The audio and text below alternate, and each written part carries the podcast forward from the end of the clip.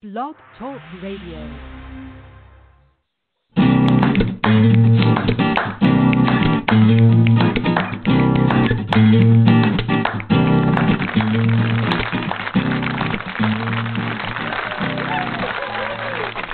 Welcome to Thursday night at the Speakeasy Cafe. We would like to invite you to take the stage for the Sound of Ink open mic poetry night. Now, let's get started. I want your ink in our ears. Hello, everybody, and welcome to the Speakeasy Cafe Open Mic Poetry Show, The Sound of Ink. Very excited for you guys to be here this week. I'm excited to be here.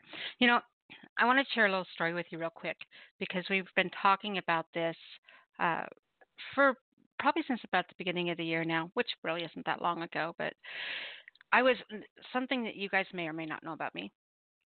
I love antiques. I love things with a story. I love things with fingerprints on them. And in light of that, I really love running around and going to like estate sales, right?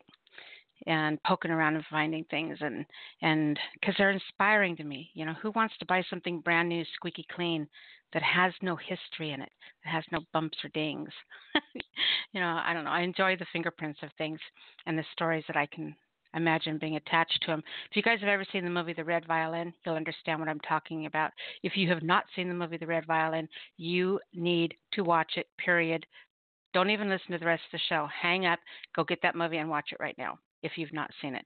Everyone else, you can stay. That's how important seeing this movie is, especially as a creative person, especially as a writer.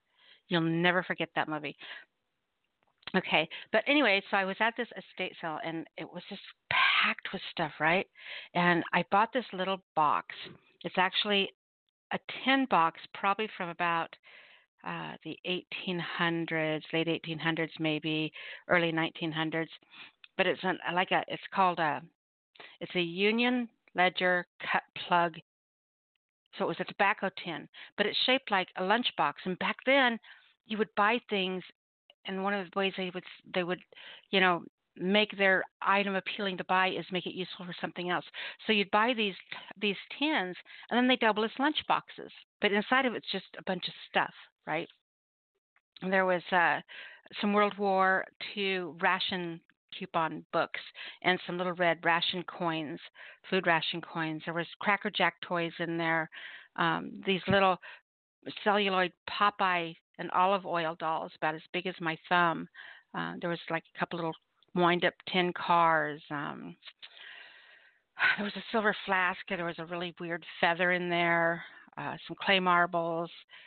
Uh, the uh, army, the army glasses that the guys used to wear, and a leather pilot's hat thingy with the fur on the inside and leather on the outside. And then some matchbooks from jazz clubs in St. Louis. Anyway, all this crazy weird stuff in it, right? And it's like I'm holding a treasure box of this person. I don't know who they were. I don't know who had this box.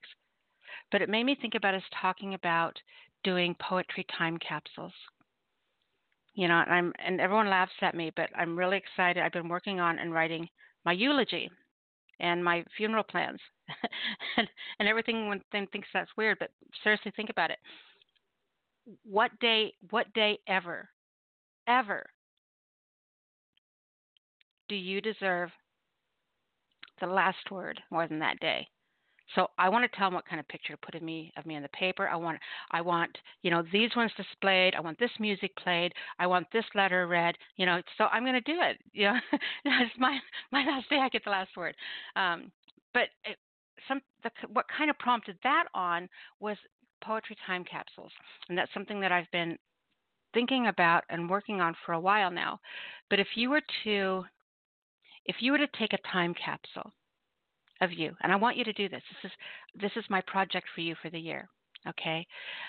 I want you to think about if you were to put a time capsule out there and they were going to find it in a thousand years. And you wanted to put your fingerprints inside a ta- time capsule saying, This is me. I was here. This is who I am. What would you put in that time capsule so they would know who you are? What would you put in there? I want you to think about that and start a little box and throw things in it, like this guy's box. You know, who knows what that stuff was in there? Oh, the, oh, I forgot the best part. I think it's him standing next to a surfboard in Hawaii. This little snapshot, and on the back of it, it says, uh, "Oh God, what was it? Something about it was uh, Jackie Jackie J Bird Jackson. That was his name, Jackie J Bird Jackson. And then I got to thinking, the pilot's caps, hat, the sunglasses, the war ration books, a picture, you know, Jackie Jaybird, Jaybird, pilot, fly name. And it really made me start thinking about who this guy was. So think about if somebody found a box and you were that, and, and, and you were Jackie Jaybird Jackson.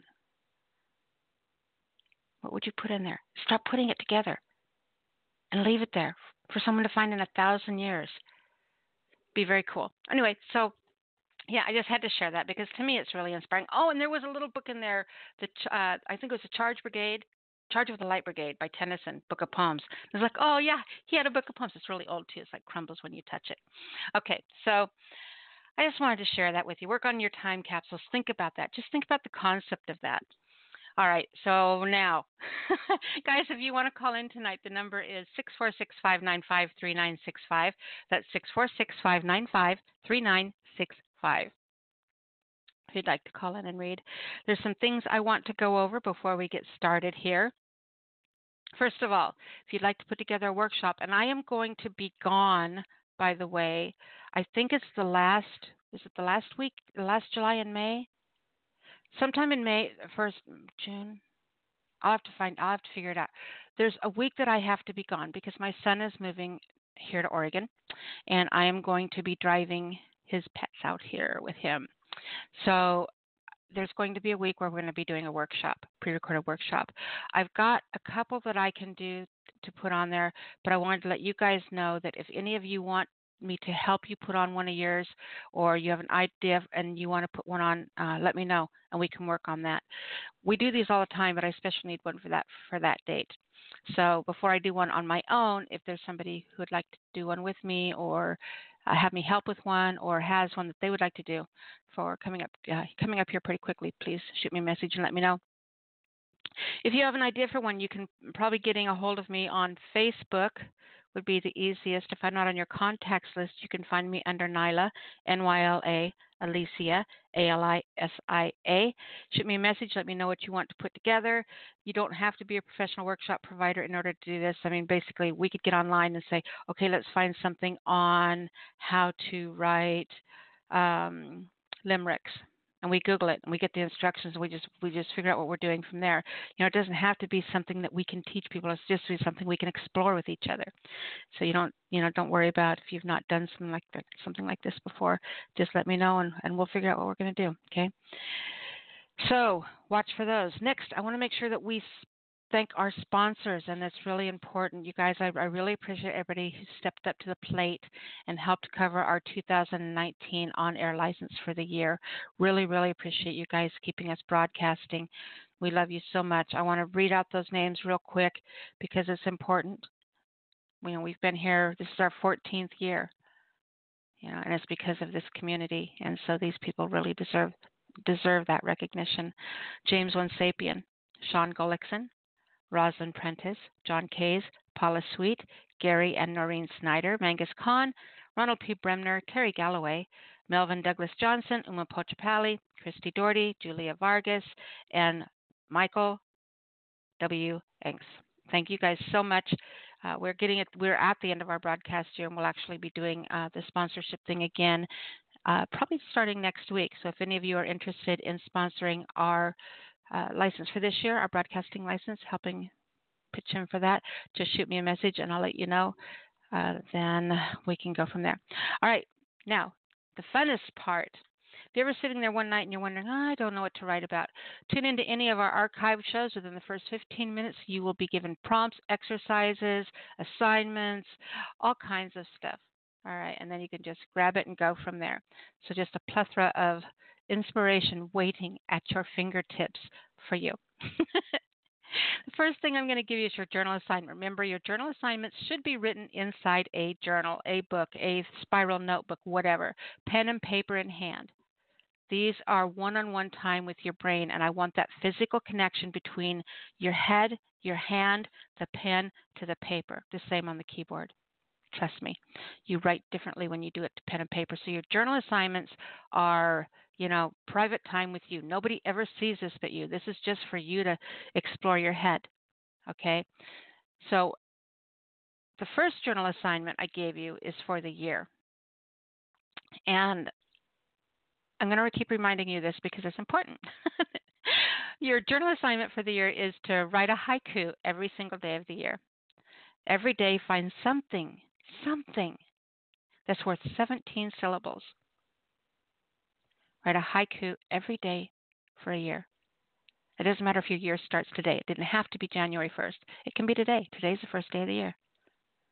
So write a haiku every single day. By the end of the year, you will have 365 haikus.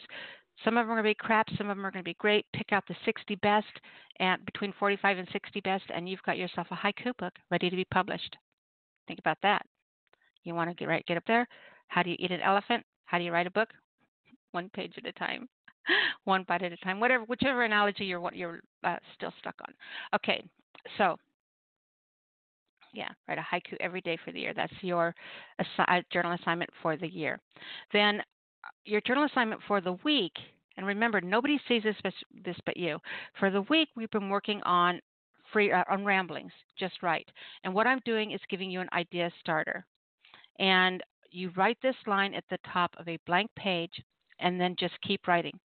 I don't care where it ends up. It doesn't have to be a story. It's not a poem. It's not anything. You just write those words and then you go wherever your head takes you. Whatever thought comes next. This is really an exercise in letting your brain go. We are so uptight and wrapped up like like we're we're you know corseted one of those 1800 things and you can't breathe, right? We just have to let go. You have to you have to shake it out. Get comfortable you know whatever comes next go and not be afraid of that not there's nobody there but you see? You don't have you, you don't have to wear that corset. You can run around the room naked with a pen in your hand and nobody's going to see it but you. Hopefully keep your curtains closed. So the the rambling page like i said you write the sentence at the top of the page and then you just keep writing.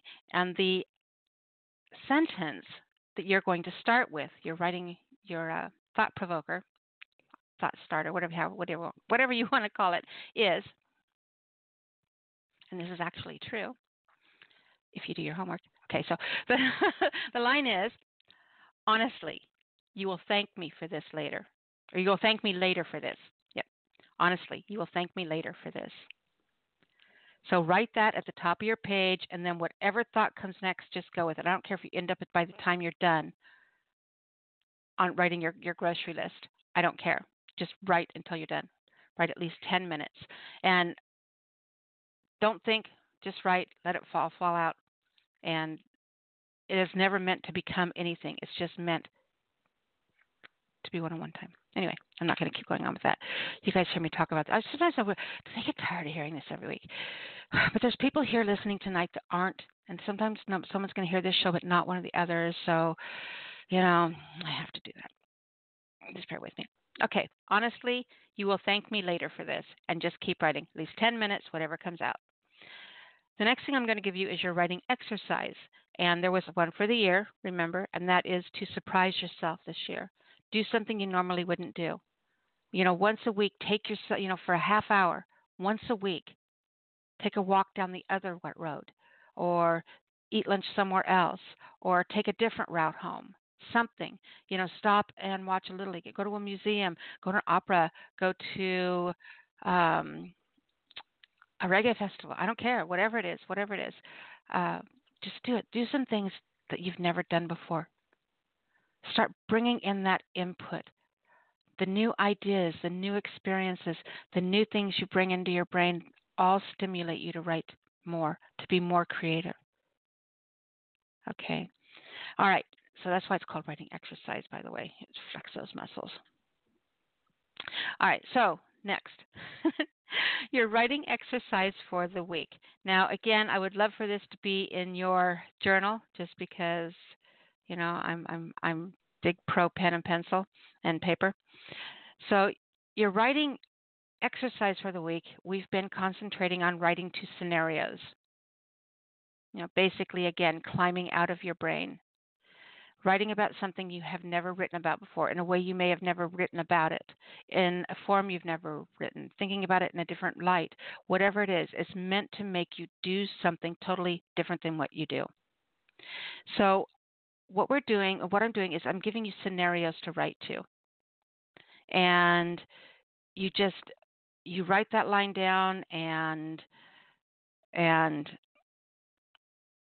just go. But let me give you the line first. We'll go from there. All right. So the scenario, the scenario that you're going to be writing to this week. So instead of giving you a line that you have to put in there or something, you have to think about the concept of this and then write it. Now, when you do this, first of all, um, I don't want this to be a poem. It's not a poem. It's, it's just free write in free written form. Right, uh, just you know, write it as a story, prose, anything, anything but a poem. Okay, you can just write about the idea itself. So the scenario I want you to maybe I'll make more sense once I give you that, which I said I was going to do a minute ago. Now I'm doing now. I want you to write to this scenario. I'm really doing it to this scenario.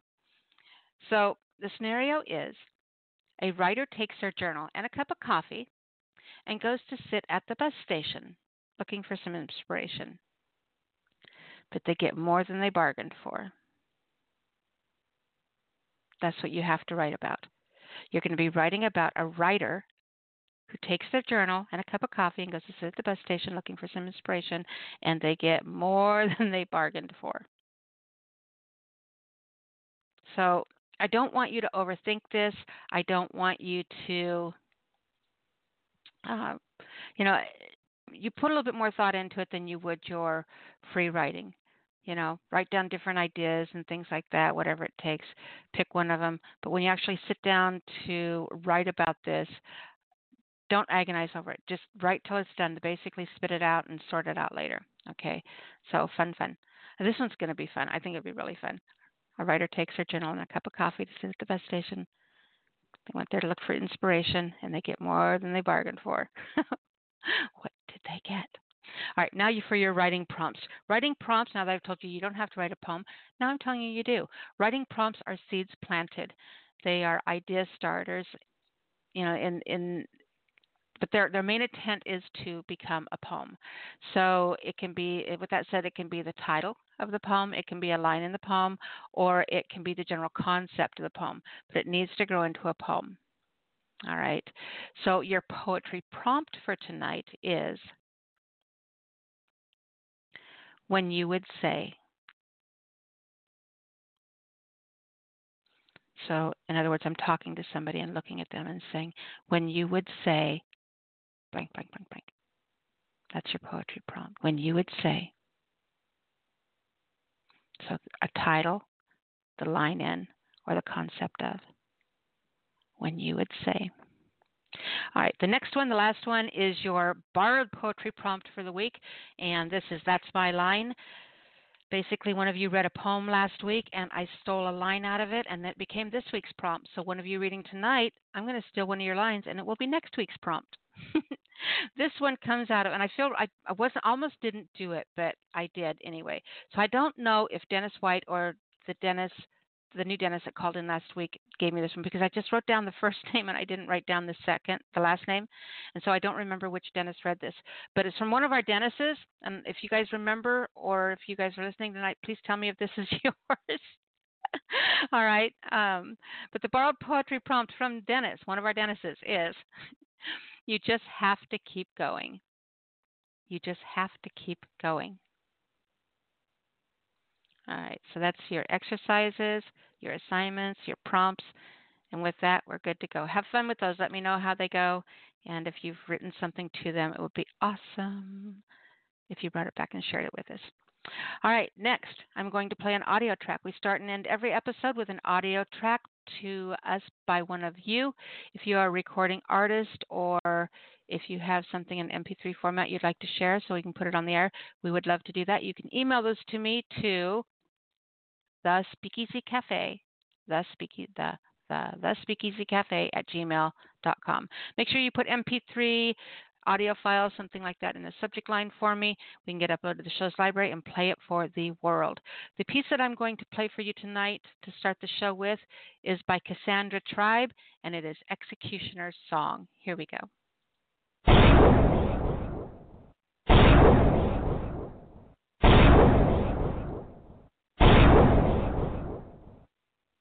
My hour of worship is midnight, the moon bright hearts aflame. I am the hope of forgotten men, God in a world without blame.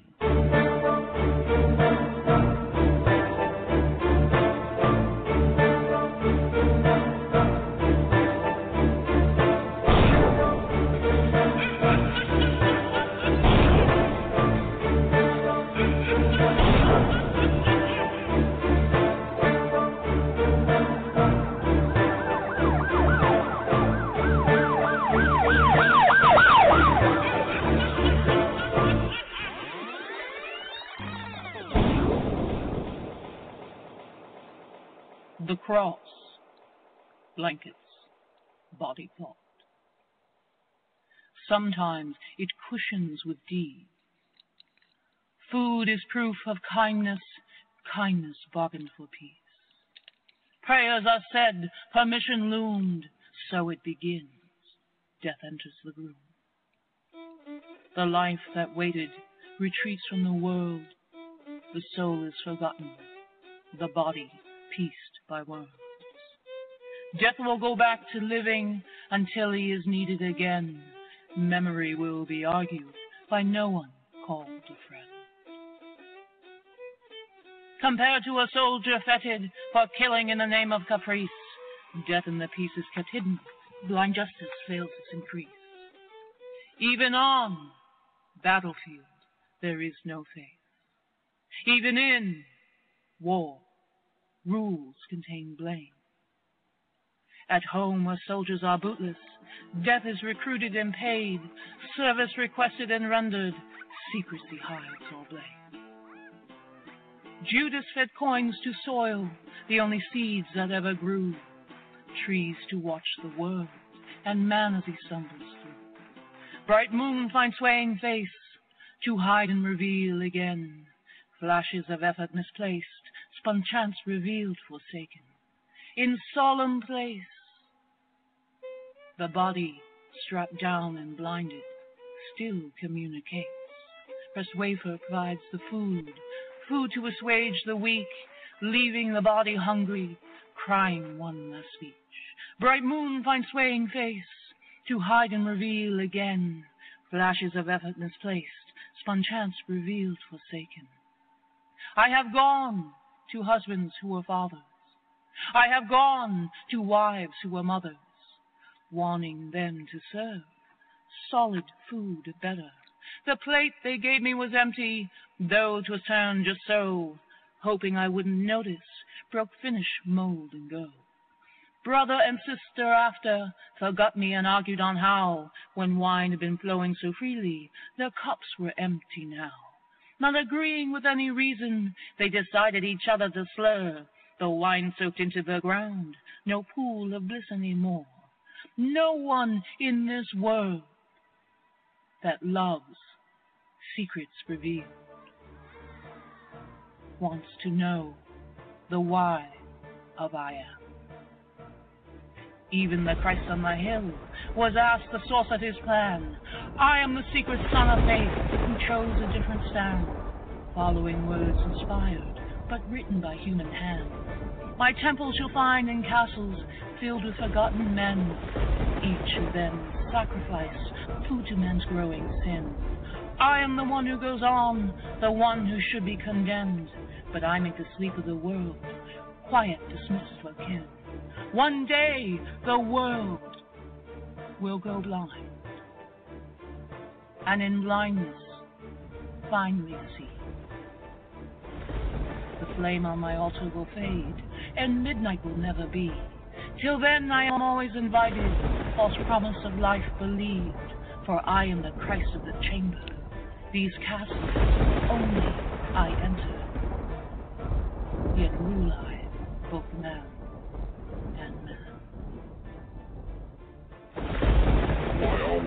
My is midnight, the moon bright out your flame. I am the hope of forgotten men, in the wood without blame.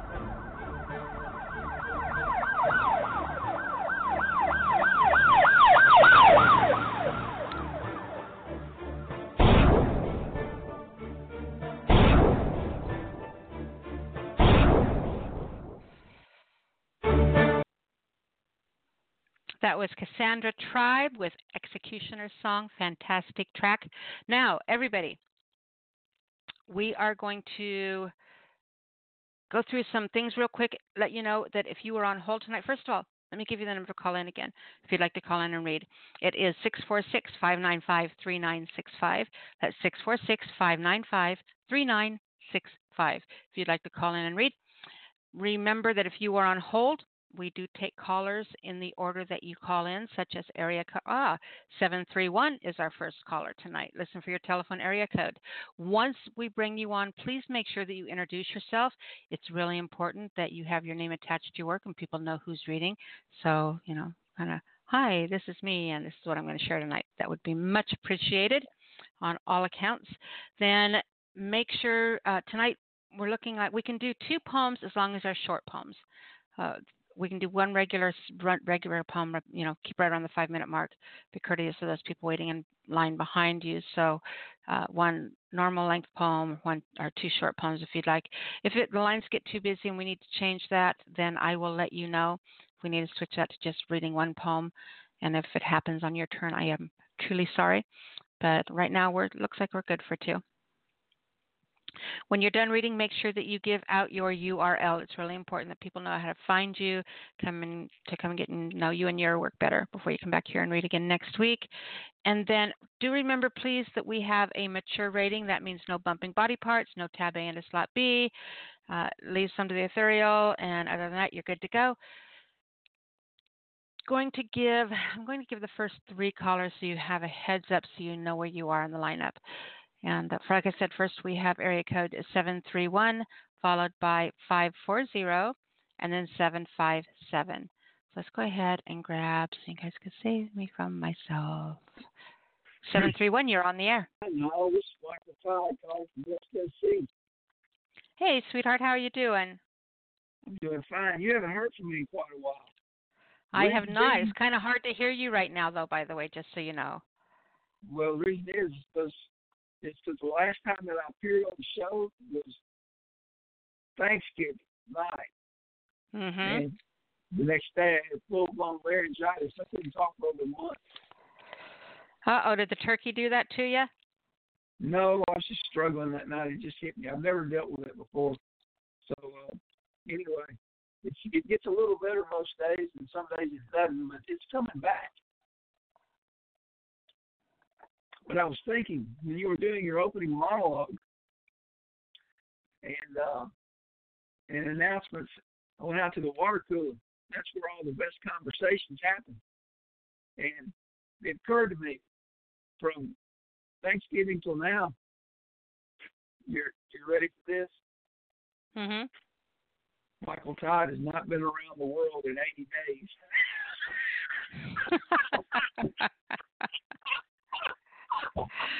oh, you goofball. Oh my God, that made me so happy. Nobody listening is going to understand what that meant. That's okay. Y'all just Google it; they'll be just fine. Anyway, um, uh, a couple of weeks back, I, I was reading Daniela Wasu. She's a girl. She's a poetry writer in Romania, and I'm a fan, maybe a little spin but I'm saying, so uh, I wrote a poem, and like the next day, in my Facebook deal, and on this day in history, a year prior, I had ripped one of her poems. Okay, I didn't remember doing this. It's just a five line riff. But I said the same darn thing that I said in the poem I just written a year later. Now, what's that mean? Poem that you've just written a year later? I wrote a poem a year later. It basically had the same vibe as the riff that I did. I didn't remember doing that. I riffed it well done. The riff it I was did hiding was, somewhere back in your brain. I don't know. The riff was your words can melt a winter snow. Your steady gaze would shade the sun. Your smile outshines a moon glow. Your scalp puts lightning on the run. I would not say this so. That's just a simple little riff.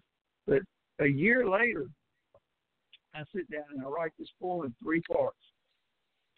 It's got like Roman numeral one, two, and three. It looks cool. You do stuff like that, makes it smart. Uh, anyway, it's called it Daniela. That's her name. So here, here's the poem that I wrote a couple of weeks ago.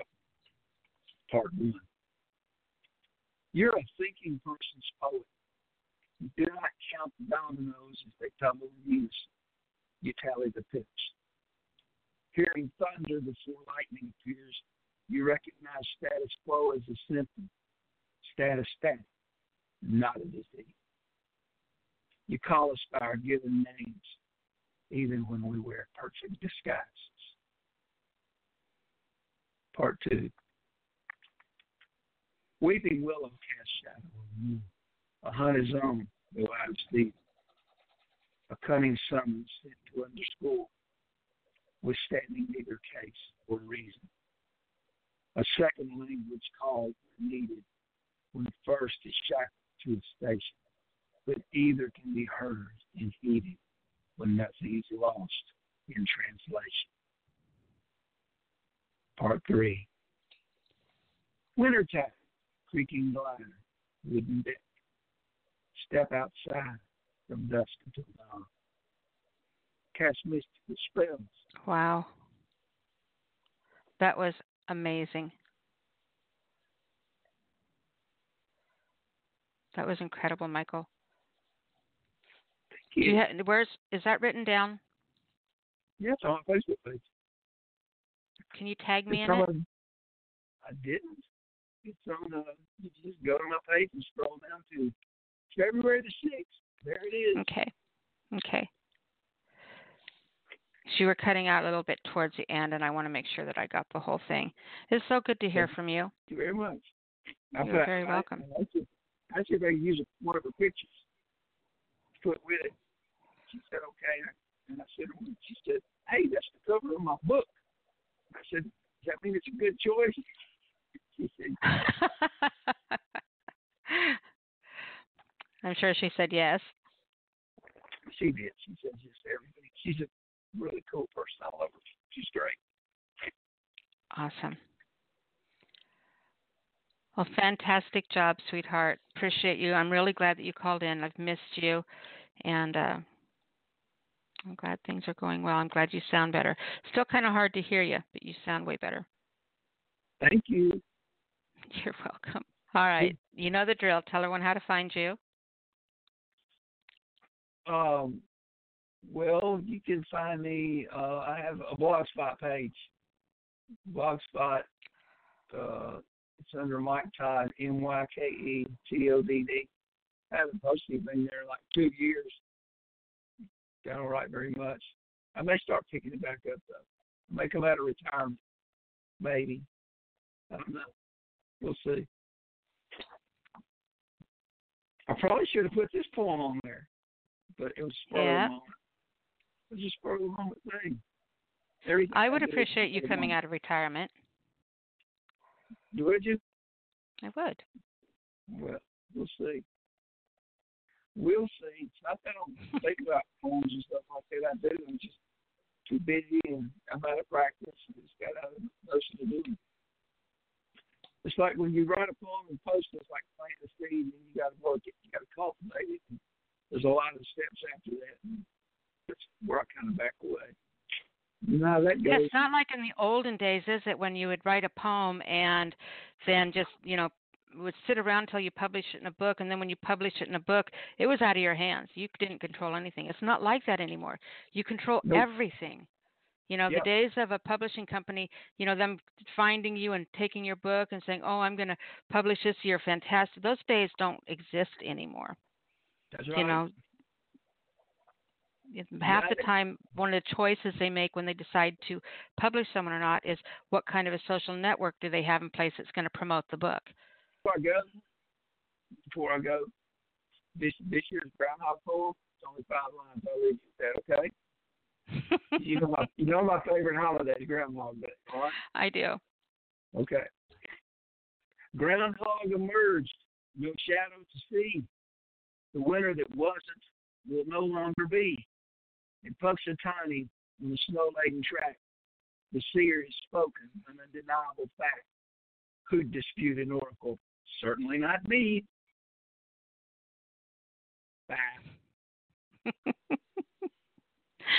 Bye, sweetheart. Thank you, Michael. We'll talk to you next Yeah. week, honey. Okay. bye bye. All righty.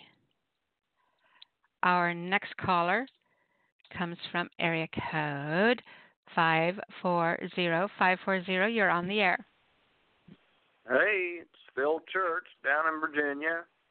How are you, sweetheart? It's good to hear from you. Oh, I'm doing uh, fair to middling, I guess. I I just uh, uh, we've had it's been kind of a cold, dreary day here. I got a lot of low energy tonight, so I'm just going to do a one poem, but it's a silly one, so maybe uh, it'll put a smile on somebody's face. But how are you doing? I'm doing absolutely wonderful. I'm glad to hear from you. Oh yeah, always glad to be here. You, you know, any any day above ground's a good day. I do know that indeed. I do know that So- indeed.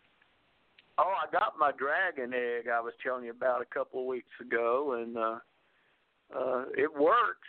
I mean, you you know you you got to turn all the lights off and put put it under a black light, but uh, those things are pretty neat. You ought to you ought to check them out for yourself. I am going to do that. I looked at them after you, we talked about them last week. I looked them up, and actually, I think I posted a link in the in the chat room for them so people could check them out. But yeah, they're awesome. Yeah, yeah, pretty pretty pretty awesome. So uh okay, well yeah, like I said, I'm just gonna do the one tonight and I'm gonna uh get on with uh the evening here. So uh this one's called uh Papaw's Git Fiddle. well, my grandpa was a really strange old bird. He loved playing all the kinds of music he heard he liked the guitar and violin. There is no need to say it. So he built this thing from both and taught himself to play it. Now, was he a genius or had he no sanity at all? Was he like Stradivarius or was he more like Les Paul? His tunes were a kind of odd, strange kind of mix, like a cross of old Charlie Daniels with Jimi Hendrix. He played it out on the porch at night, sometimes in the day. He'd disco down with the honky tonk or a little punk reggae. When folks who couldn't get into it would give him any sass, he'd just crank the volume up with some heavy metal bluegrass. He'd bring the neck to his chin and bar the chords with his nose while sawing on the strings with a bow held between his toes. And rock and country producers were all willing to pay, but Papaw turned them all down because he just loved to play. And the way Papaw played that thing was a pretty good old trick. He strummed it flat on his chest or a bow with a pick. Whether it's acoustic or electric remains a great big riddle, but it would just blow your bad socks off when Papaw played his git fiddle. In poem. His git fiddle. That was awesome. I loved that. Um, yeah, that was when I kind of wrote in one of my sillier moods. So uh, I figured that might uh, might brighten, uh, cheer some spirits up. So, that's only one I'll have for tonight. And uh, of course, y'all can always find me on Facebook, uh, Phil Church, or if you want to check out some of my writings, you can search me on Amazon. And uh, with that, I think I'm going to mosey on and hopefully be back again next week. Cannot wait to hear from you, sweetheart. Thank you for so much. Fantastic job. I absolutely loved it. It made me smile great big. Oh, great. All righty. We'll talk to you later. All right, hon. Bye bye. All righty. I am going to take our next caller. What did I just do? Oh, I know what I just did. our next caller comes from area code 757. 757, you are on the air. Hey, Nyla, it is Tameko Barnette. Hey, girlfriend, how are you, sweetheart? I'm doing all right. How are you? Absolutely wonderful. Good. It is a fun, amazing evening. Oh, good. Um, yeah, so far so good. And I, we, we got. I'm in that area where they got snow falling. Ever Aww. Since after, ever since this afternoon, so. And it really is coming down and sticking in my area because I was gonna go downstairs and check the mail earlier, and um by the time I got down the first flight of steps before I got to the second floor steps, I was just like, no, it was already like snow and ice up there. So I was like, uh uh it's like flying in from outside over here to the staircase. No. I was like, uh uh let me come on back upstairs. I can check That's the mail funny. another day. But um I have two short poems. So um, I don't know if I shared this one particular haiku. Um, it's called The Infinite, but I wanted to share that and um, then a new one. So the first one, The Infinite. Uh, space and time beyond comprehension as endless as the soul of man. In peace. It's endless as the soul of man. Beautiful. Thank you. And um, the next one is called Coffee Break. Uh, um. Oh boy, how does this start? Okay, so speaking of lost in emotion, where the sun rising escapes your grasp. And hands that push you push you into silence of fear. And you wonder and you pray that your guardian angels weren't on a coffee break in place. In peace. I know, right? God, guys, stick around. You're still on the clock. I know. oh, that was fantastic. Mm, so, You doing two, hun? no, that's two. I did That was two. both of them? Yeah, the haiku, the infinite space and time, is endless. I thought it was like a continuing. No, and then All I said end poem, and then I went into coffee break, which is Don't the second don't poem. try to fool me like that. That could have been a line in the ah, poem. You know what? you try to. No, I said end poem, and then I said coffee break for the title of the next one. I'm like, she totally like, no, you put them two together. I heard you. Like, no, I didn't. Girl, that old age is kicking in. You know, I'm just. I playing. know, right? Hell's going on. I'm All right, sweetheart. Tell everyone how to find you, baby girl. All right. Um, you can find me on poetrysoup.com forward slash me m e forward slash t a m e k o the number one and the number three. Um, there's some other things out there too, like timbook2.com and my name Tameko Barnette B A R N E T T E, and also Facebook.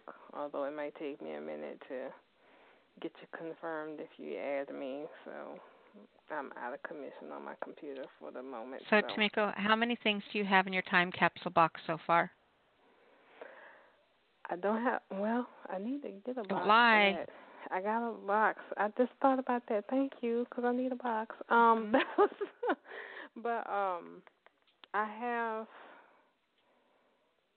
I almost have two steno pads full, and I'm working on the third. That is so awesome. I still got some more left in the first two. I'm I'm kind of jumping back and forth between the three. I know it don't make sense, but you know, it's just somehow or another I'm just grabbing one that's closest and jotting things down as they come to me. Yeah. See. I was I thinking better, yeah. put like a first grade reader book in there too, teaching you how to read. Because what if our language isn't spoken in a thousand years? Wow. You know, I so maybe maybe an English that. Rosetta Stone. I don't know. I didn't even think about that. yeah, right, right. There's Like all these they- things like- we, have to we have to take into consideration, man. We want to be here in a thousand years. like English has just become passe. Like they that's what they used to speak back way back then. yeah. like we don't speak like that no more. But you never know. That's weird. But anyway, that's a weird thought. Okay. I know, right? I know. Aren't thoughts incredible? They're so much fun. You never know what's coming next, ever. I thought I had an imagination. I never even thought of a future, a millennia from now, where they would not be speaking English. So it was like, wow, I never even thought of that. So, Think about how many ancient languages are dead now that we don't know how to speak. yeah, this is true. You know, at one time, man, they were reading and writing that stuff, chatting it on the, the corner stone, you know, picking moss off the trees, mm-hmm. flossing their teeth. or an- or another language that comes out of English, another one that comes out of English. So who Yep. knows? But okay, we'll see what happens. All right, sweetheart. Gonna go ahead and put you on hold and uh, press one if you want to go out of the lineup and come back in and read again. Okay. All right, thank you. You are very welcome, sweetheart. We'll talk to you in a little bit. Okay.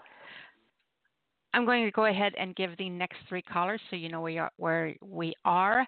We have 219 next, then 216, and then 256.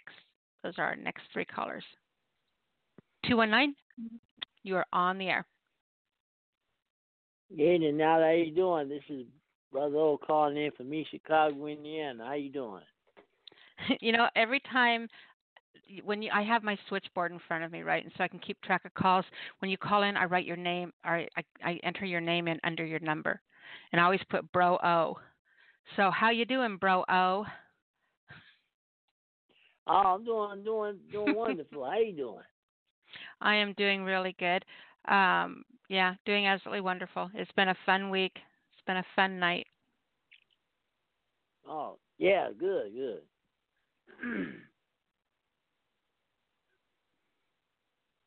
What you got for us tonight? uh, poem uh, poem is called Brother Don't Play Around with Snakes with Two Legs.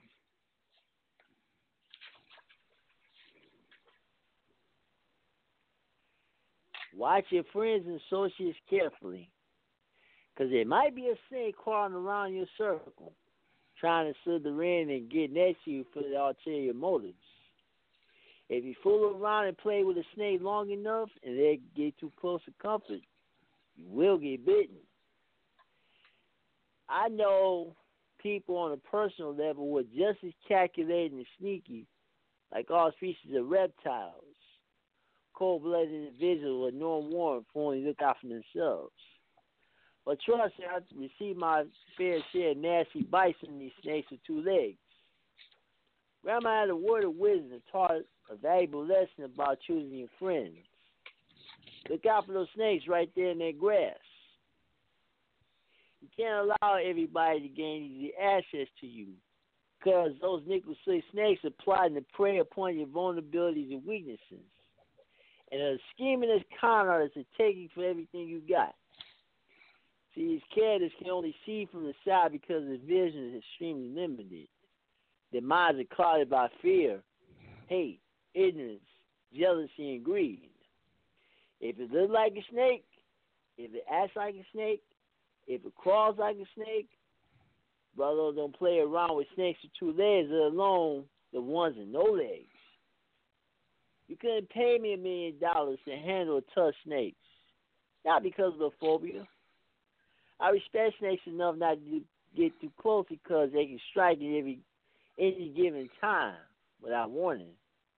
And I respectfully decline your offer.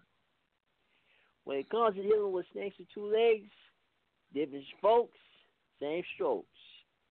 You gotta watch these slick characters and tricks as closely, or you will fall prey to their games. like the serpent in the garden, convinced Eve to eat the forbidden fruit off the tree in Genesis chapter 3, verses 1 through 5. It doesn't matter whether they're your friends, relatives, associates, co workers, bosses, or acquaintances. Snakes with two legs come in all shapes, sizes, appearances, and skin tones. And they represent all different types of backgrounds. My advice tread very slowly when you come around them in their space and watch yourself carefully. Snakes with two legs are dangerous when forced into a corner put under pressure. My advice, leave them alone and distance yourself from them ASAP. Unfriend and block your connection with them on social media and don't accept their phone calls or respond to their text messages or emails.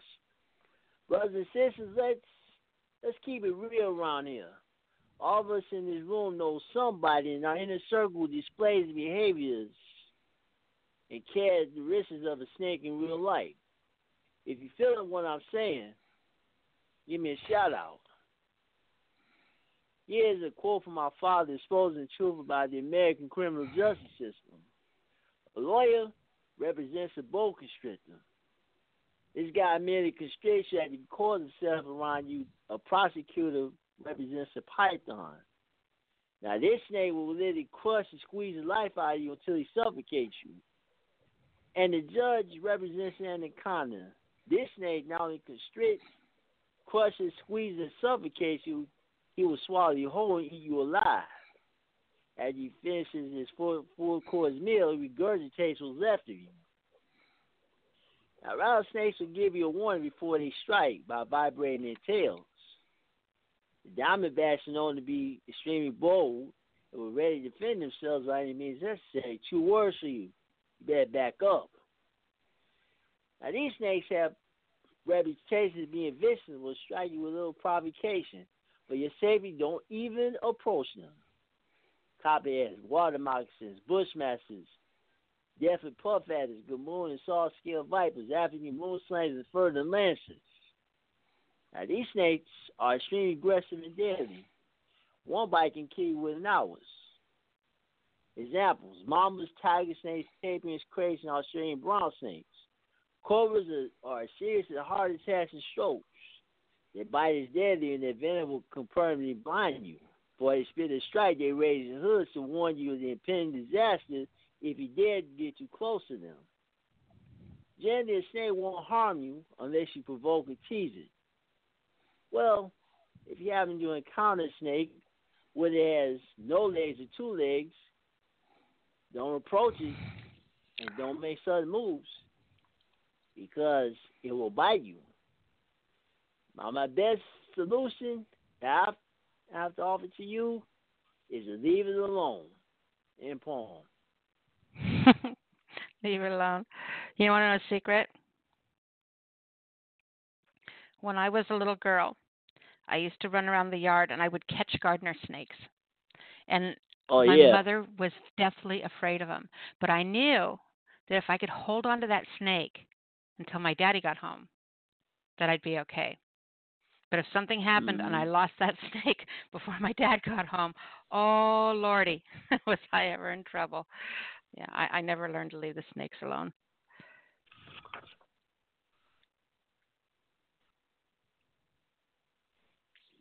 So, oh, that, that's uh, a that's a that's a that's a that's a nice story there. no, it wasn't, but I told it anyway. Oh, yeah. oh, fantastic job, sweetheart. Do me a favor. Tell everyone how they can find you. Oh, good evening, ladies and gentlemen. I can be found under the, the name Omar Brother Gathering on Facebook. As always, thank you for your support at the Speakeasy Cafe every Thursday night. And I'll be back. I'll be back next week. We appreciate you, sweetheart. Great job tonight. Thank you. I appreciate it. bye bye. My bro. Oh. All right. Our next caller, area code 216. It's like a family affair. 216, you're on the air. Well, I appreciated learning about those snakes, and um, it used them in metaphorical terms. That was really a good piece by um, Brother O. So um, it was. You were running around picking up garden snakes. Didn't have anything to do with uh, commenting on his piece. Now you give him a better comment. you know, it, it sometimes it's just it's fun to hear your piece and just say hello to you and tell you I love you. You guys, especially, I mean, like you and James and and Soldier Blue. I mean, so many of you have been listening to me blow air up your butts every single week, every single Thursday for 14 years. It's like you know I love you. not not me.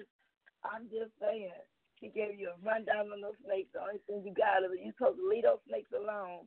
Here you're going to tell a story about how snakes let you get a chance to stay outdoors longer and be a bad girl. I know. See, I'm a bad girl. Okay, uh, brother. Oh, that was an awesome piece. Nyla is just she likes snakes. Okay, so she she didn't learn anything from it. I did. I I'm sorry. I definitely did. I see how the out, out you say the out of country, whatever kind eat you whole. Yeah, I remember seeing that on the um, Nature Channel. Yeah, that's serious. You got people that really imitate those um, and not vultures. What are they? The what? snakes. What? Uh, what are snakes? What category are they? Vultures? No. No. Rep- they're reptiles. Okay, reptiles. You're reptiles. And they're not vultures because they eat live stuff. They don't eat dead stuff. they don't like dead stuff. okay. Here we go. The name of this piece is called my heart started with love. No, that's not the name of it. It's called Life the Final Game. My heart started with love, support, life, seeking love, life, liberty, and chance by chance to support my fellow man. My heart, now deserted and uncrowded, stands strong and unafraid.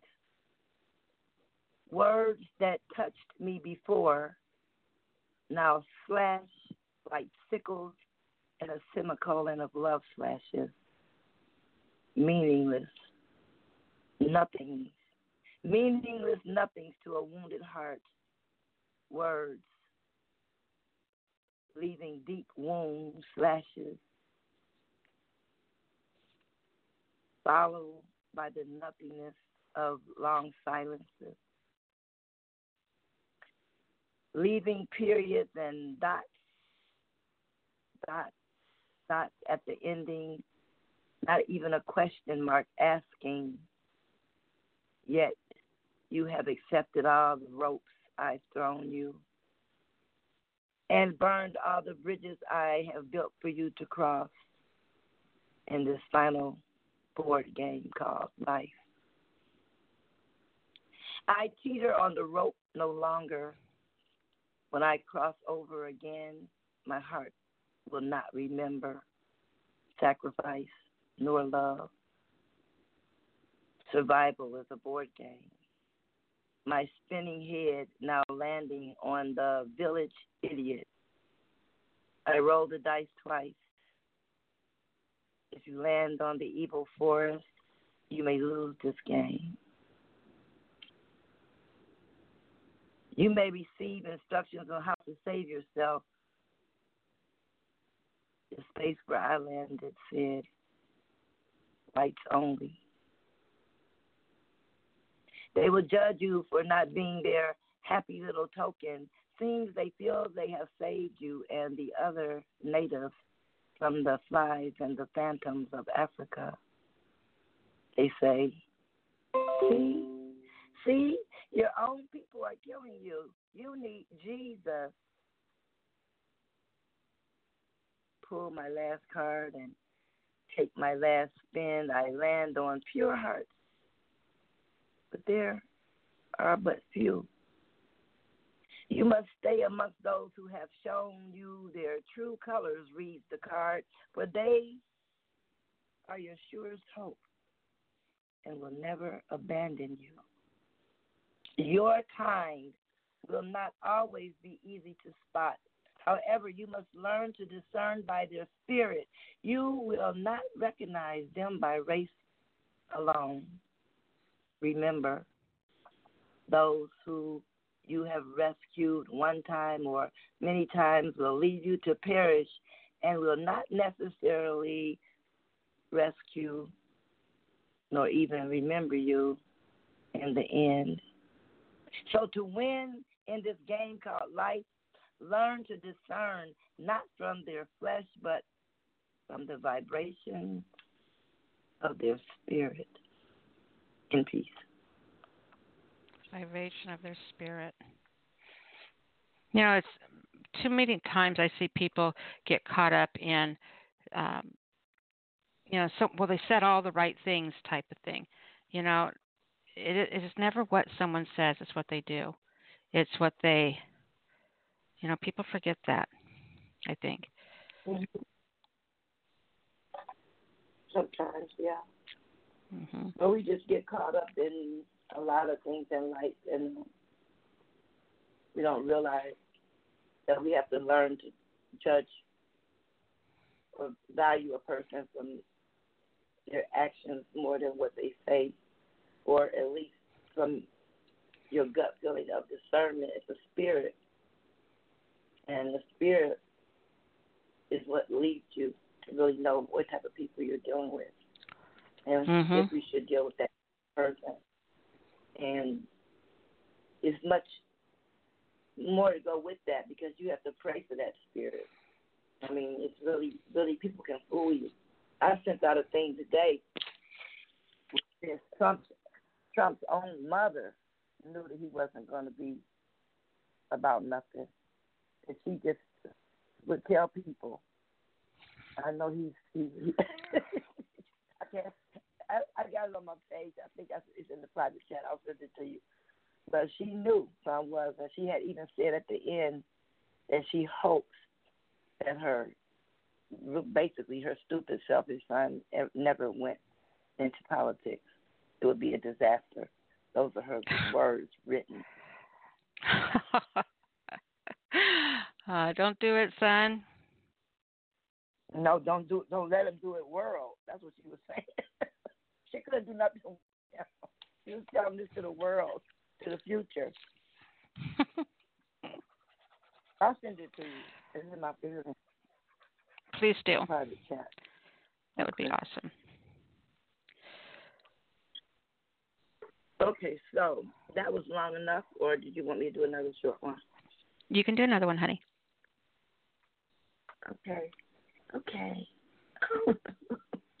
Please. I'm going to go back to my page. I just found those.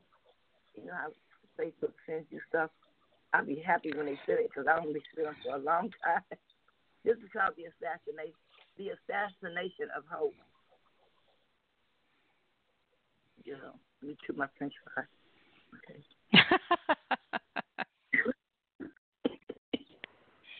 uh, okay. The assassination of hope. I wrote this in 2012.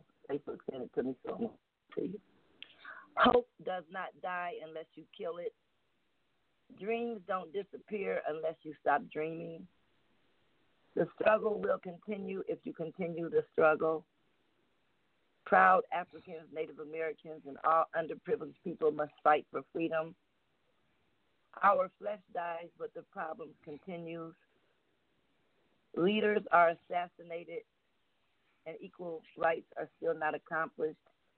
Martyrs remind us the dimensions of spirit realms that they still feel as a slave and restless, enslaved and restless. Our problems still run rapid as the class system is grave. We must keep in mind a few blacks live as wealthy. Defy not this system. Defy not this system. They think as a as a think of as safe. right? See, the thing that bothers me is so many have laid down their lives and died. The more things change, the more they stay the same. Furious at the thought of many whom may have died in vain. Proud to be black, resolute and strong. Treated bad, done wrong, never had plenty, never equal, nor have equal pay. Work hard without self pity. I be running on empty. The cruel still rules. What have what we have is heartbroken families from police from police brutality. We still must fight for our human rights and dignity. They slay the great, kill our babies. Did not kill the problem, yet created more pain. Some need to be taught. We still have issues. Therefore, the fight must continue. Lest our ancestors have died for naught, or it will be said we have lived and died in vain. And that is the assassination of hope by Mama Oladeji. You know, you always hope you'll probably understand this statement very well, but you always hope that your children are better people than you are. You know, and you know that you've, you know, especially if you know you've really tried to be a good person your whole life. You know, you you just hope that you were able to teach your children better and that each generation, you know, will do better than what you did. And then we get this this time right now with what everything that's going on political, and it's like, what in the hell, stupid kids, do I have? well, I think it's like a little, a little bit different with me. Is that I every day I pick up a newspaper or read, and my phone is always something going on: murder, killing, murder, killing. Um, I didn't even believe that Boom Bloomberg had called uh, a female a horse faced lesbian. I mean, it was just uh, it's this negativity that's in the world today um, somebody you think you're getting ready to vote for, and you find out he's the same as the one that's already the same as the one that's already up here. You know, um, we can't do that again. Make that mistake again. It's like it's not that I want my kids to be better than me. I want my kids to live in a better society where people treat them better than they treated me. Mm-hmm. I mean, they don't really don't really come no better than me, but I mean, I still think it's. well, yeah, we can only we can only do that one child at a time, and we hope that you know whatever children or whatever we're sending into the future that we have not doesn't necessarily have to be our children, folks. Can be anybody's children. But the fingerprints right. you leave on the next generation, make sure that those fingerprints are pushing them to a better place than where we're leaving them. Yeah, that's where you're coming from, but where I'm coming from is I think that if society doesn't change their attitude towards our children, they still will be in the same predicament and maybe even worse because the mm-hmm. bigots and the leadership is getting worse. It's not getting better. The um exactly the morals and the integrity is coming from the top. Uh, you know, just anything goes now. So where do I, how do I we teach our children to be good? And you see what's happening to the good people. You, you see what's happening to the good people. they don't have mm-hmm. nothing coming. You know, so you know, why teach them to be, you know, teach, teach them to, to stay out of the way to pray and to like really kind of get on top of the situation where we can take control of it and we can start punishing the bad people again. But the bad people are not going to be punishing the good people. That's really crazy. And that's what I mean by the assassination of hope.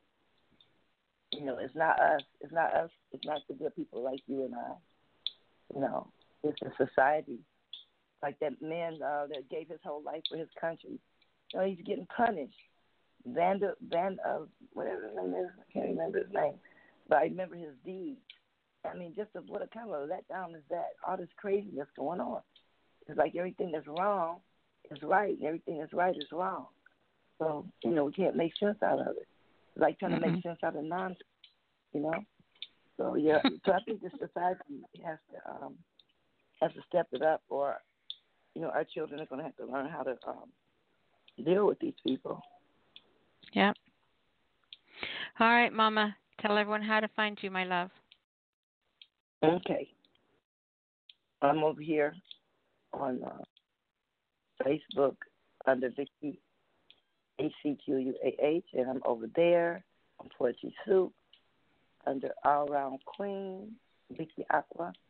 Um, I'm on Weebly under um, Artifacts, and um, I have a page on Facebook called my favorite called um, Library of My Poems.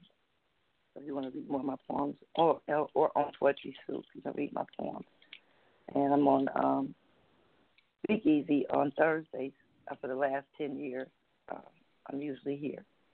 So if you catch a Speakeasy with Nyla, you'll catch Mama over Daisy. Yes, we will. And we appreciate that very much, Mama. that was a public service announcement. okay. Uh, and it was a public service you. indeed. I love you so much, Nyla. You're love one you of too, two Mama. unadulterated human beings on this earth that just everything that was just negative just gets over you. You're just one of the greatest, sweetest people in the whole wide, wide world. and I'm glad that you got me for a mama so I can teach you how to be mean when it's time to be mean. okay. Oh, trust me. trust oh, me. I'm, I'm, teas- I'm teasing you. I'm a Taurus. Yep. take it. Don't look. My mother is. You are, and my best friend is. I already know, and my dad was also. So I already know mm-hmm. the grazing bull is different from the fighting bull. So take your accolades. Or is it your accolades? Is it your accolades? Is your accolades or your accolades? Accolades.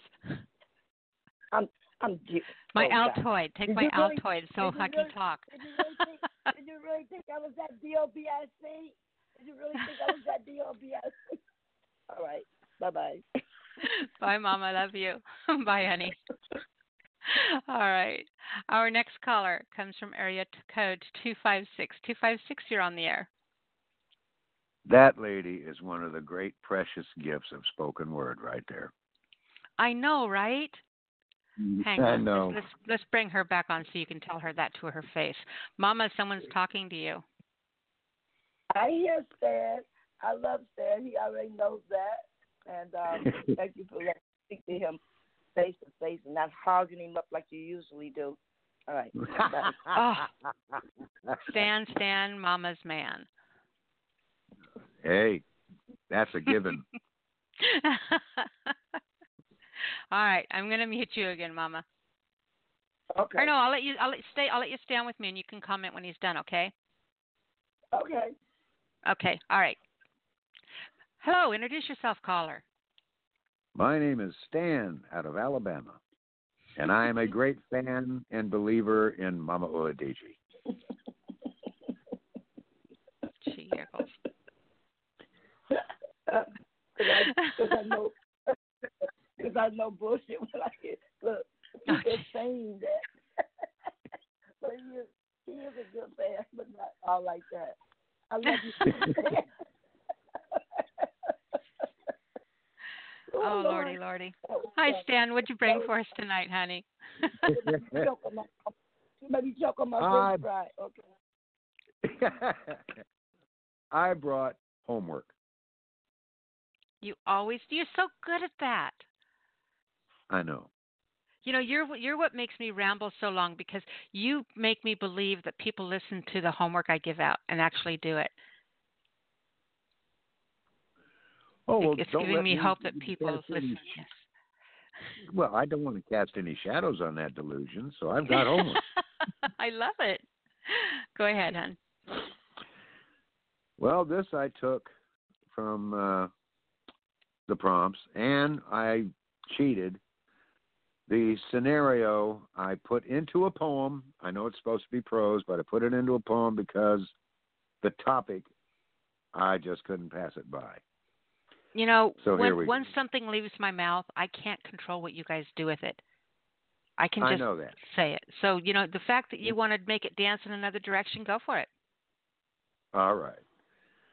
Well, here we go. My pen lies before me dormant, as if my ink in shock. Checked into the writer's clinic, trying to get unblocked. Waiting room, a somber place. No one spoke a word. No, no sad songs tonight, laments or rhymes. All our muses had lost their nerve. Noticed a painting, thought beautiful. Ah, yes, the beauty of dragons. An intricate design, glint of gold upon a nobleman's flagon. Now the words flow over me like a dam had overflowed free. Just took one image to set my ink loose and my muse and pen back to me in peace. What a great cure. Mama? and my muse and pen back to me. I'm still eating french fries, but that was a, a very, very wordplay poem that I really like by Stan. I'm still chewing my french fries. That's okay. I want Well, French that's, fries. that's good. French fry with a side of wordplay. That works. Okay. Really, what's better than kicking? Seriously, think about it. What's better than kicking back with your feet up, right? Your socks on, fuzzy socks on, with a thing of hot, salty, yummy French fries, listening to poetry. Oh, that works. That's the size of it too. You better share them fries, like Mama. I'm like the boy stood on the burning deck, eating those peanuts by the peck. The ship blew up, the boy fell in, but he kept cramming those peanuts in. Are we telling limericks? that was a good one.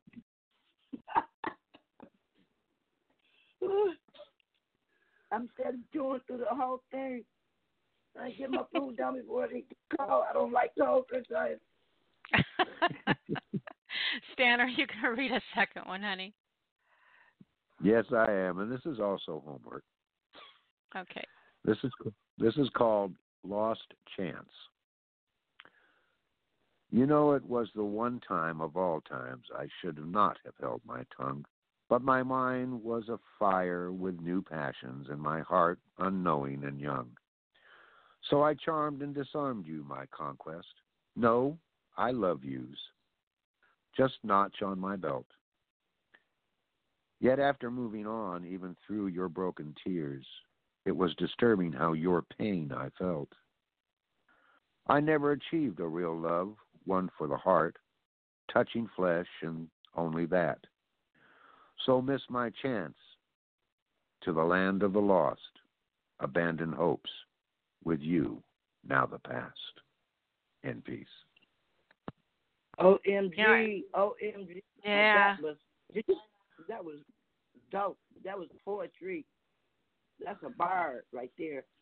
That's a that's a that's a serious that was some serious poetry. I loved it. Oh, thank you, Mama. I, I don't think that there's anyone out there who doesn't have that person. I have that person in my life. Somebody that I dated a couple times and because he wasn't really my type, right? I just kind of Right. passed him off. And and I look back and I I know that I hurt him. And my life changed that my life changed because that. I'm not going to go into that, but but it was the first time that I knew uh, knew that I hurt somebody. And it affected me so profoundly. But he's the one I always look back on in life and it's like, you know, God, you were you were you know, and I hurt I I did that. I hurt you and you know, that's that's like my my my bad behavior regret, I guess. That, that Yeah, made that poem it. very personal to me. That's the part of relationships, though, also. There are going to be those who fall hard and those who are still looking. And Mhm. sometimes someone will fall hard for someone who's still looking. Yeah. And But that, you know, it hurts. It hurts. I'm, I'm going to say this, and I hope that it doesn't sound weird, but I was a little cutie when I was young, right? And I think that, and and I was I had a lot of fun and everything like that, but I think there comes responsibility.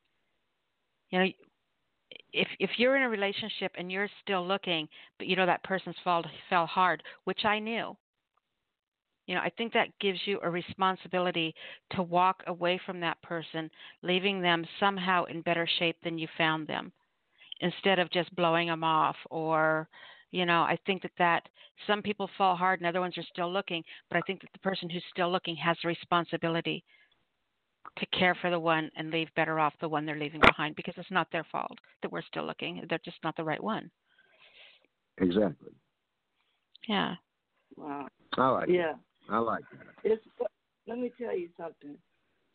You you get you know it's the thing is like everybody got to be kind of like signal attraction. Everything has to happen at the same time because if you're here and he's there, it's not good for you to even try to um, make something that you don't really have that natural attraction to somebody for. You know, um, it's it's just too hard. That's what I don't understand prearranged marriages because it's like I it's just like eventually fall in love with somebody. You might not like the way they they smell. You might not I broke up with a guy one time because I didn't like the way he clanked his teeth together when he ate. Okay.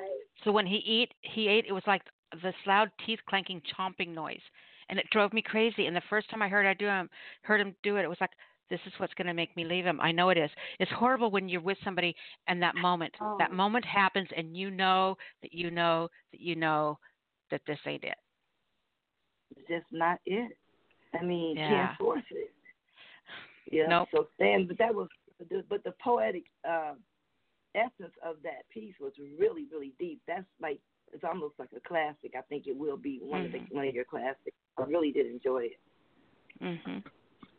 Well, You know when it you, provokes Barbara. this much com- this much conversation, Stan, that it was a good poem. I hear you. Thank you.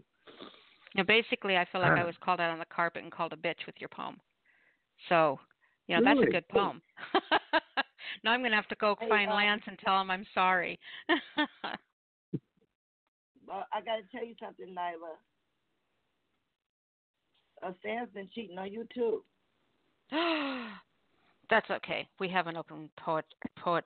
Po- He's all over. we have place. po- pomes- we're promiscuous. We have a promiscuous relationship. How's that? That's a good word, I promiscuous. like that. That's a good play. I like that one. We have a promiscuous relationship. He's all over the place, Nyla. He got a whole bunch of women in love with him. Every time we we can't take him nowhere. That's why he That's okay. I can't compete with you, so I'm just I'm just Not Mama's me. sloppy I- I- seconds over here. I'm not even. I'm not even. I'm not. I'm not even nothing. After you got him, he went like this, this new girl that came in, and she's just crazy about him. Then he, Sylvia. Oh, all the women is crazy. They don't even. I don't even get. I don't even get honorable mentions. That's why I told him the day was some BS because I knew, this is my first day getting honorable mentions after I went off the other day. But uh, I don't get honorable mentions no more. So he, he now he's cheating on you and me. So he's all over the place. Stan is uh famous all over the uh B what's it black uh what's the name of this place here? Blog Blog Talk. Talk. He's all yeah, yeah, yeah, he's famous all over. Are you saying he's Stan Sonova?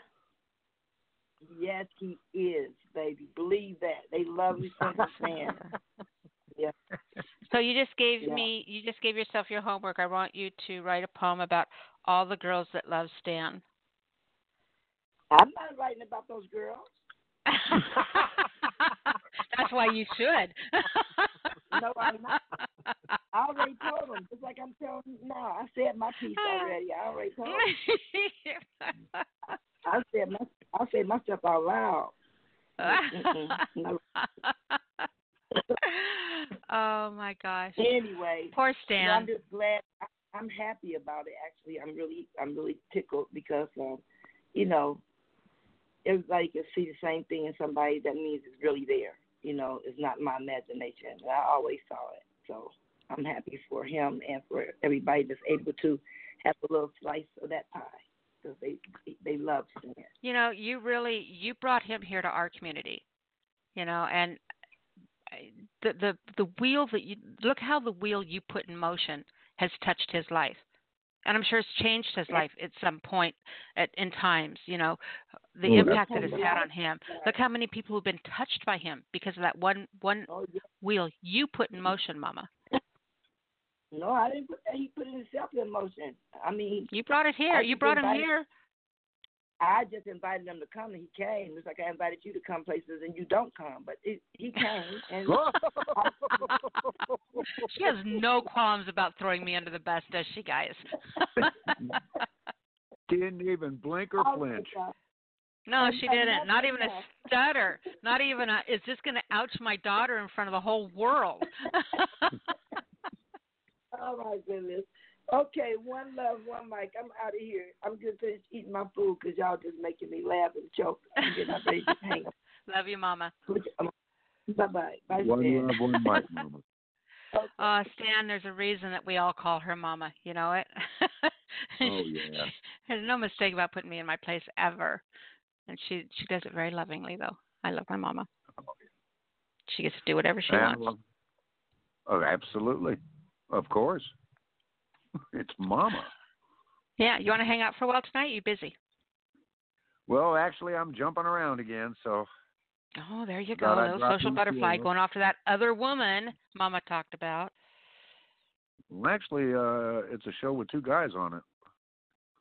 Well, that's just what you think. One of them's wearing a dress tonight. Think about that. Oh no, there's a scary thought. yeah, you're going to be picturing that all night long. You're welcome. and on that note, on Tell everyone how to find you, Stan. you can find me on Facebook, Stanley Phillips. You can, of course, find me on Nyla Alisia Speakeasy Cafe. You can find me Friday nights on World Poetry Open Mic. And this coming Tuesday at 9 p.m. Eastern on Epiphany Radio, I will be co hosting with Rebecca Holly Woods. And it is the Hurt Locker remix. And our guest is going to be Gina Storm. oh, that's awesome. You never asked me to be a guest. Just saying. I'm just kidding. I I, never do any. I I never do anything, so we're okay. Just ask sure? Mama. Oh, you don't oh, ever boy, come here we to. go. I I'm not right? even going to go there. I'm not even. I get in enough trouble. I don't need to help it along. you know, I have too many butterflies, so unless somebody, you know, if they tell me something and then they want me to do something, they they have to like remind me 10 minutes before.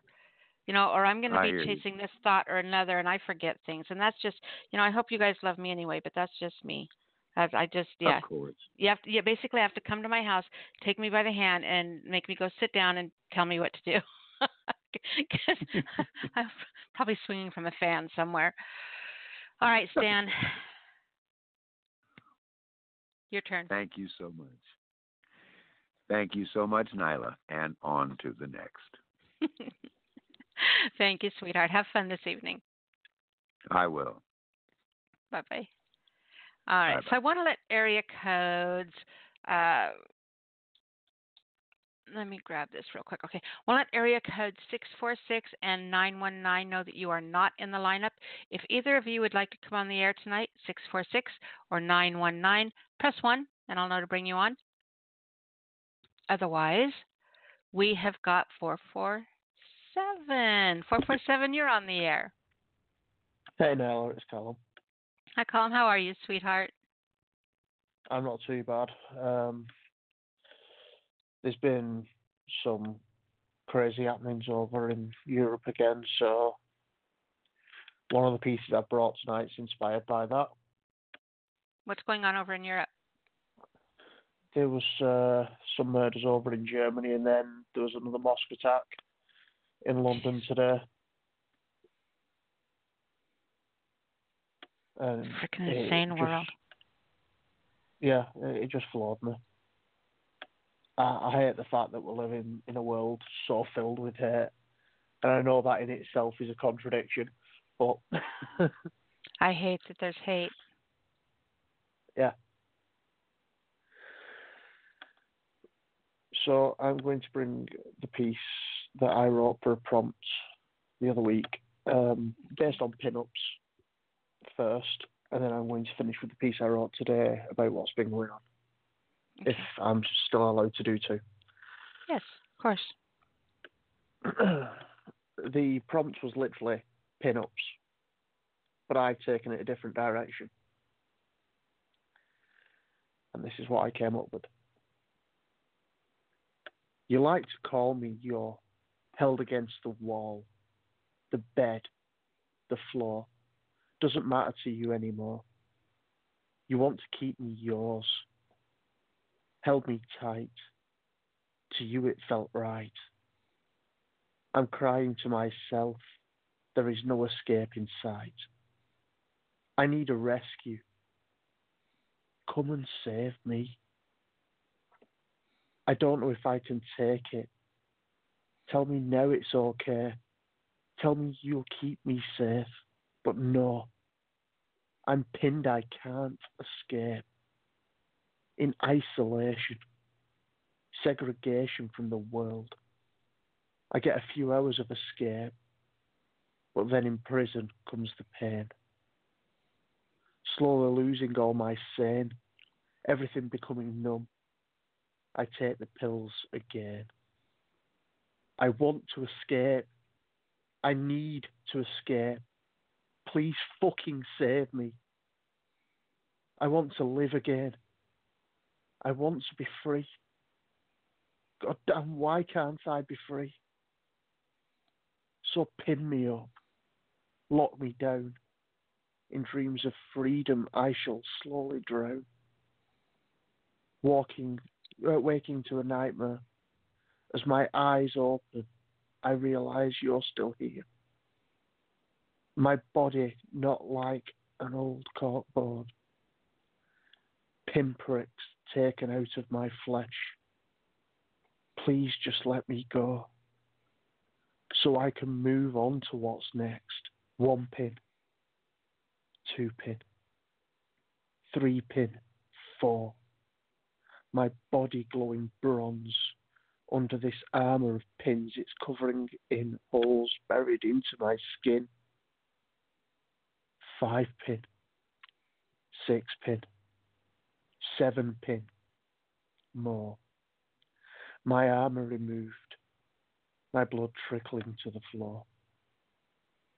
I found hope, though I can't keep looking at its light.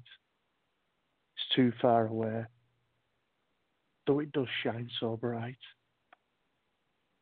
Hope pins me up with kindness, my release from this mess. I think with time, I could be just fine, living life free from this jail and this distress and peace. Don't know. I don't know where that one particularly came from within you.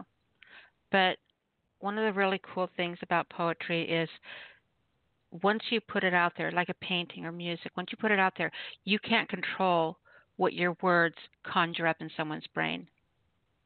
And I had Yeah. uh, had a really good friend of mine that I lost. That as you were reading that, I could hear him in it so much. His distress and depression and you know even even the euphoria of realizing there there was hope just not having the strength to reach out for it. You know but the peace it gave him knowing that there really was hope out there. You know even though it didn't change anything. It was just it was a very emotional piece for me to listen to. Yeah.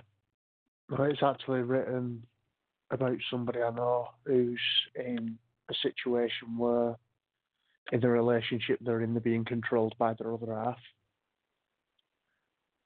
And literally, it's to the point where their other half takes the phone off them at night so they can't contact outside friends. They're not allowed to see the family, things like that.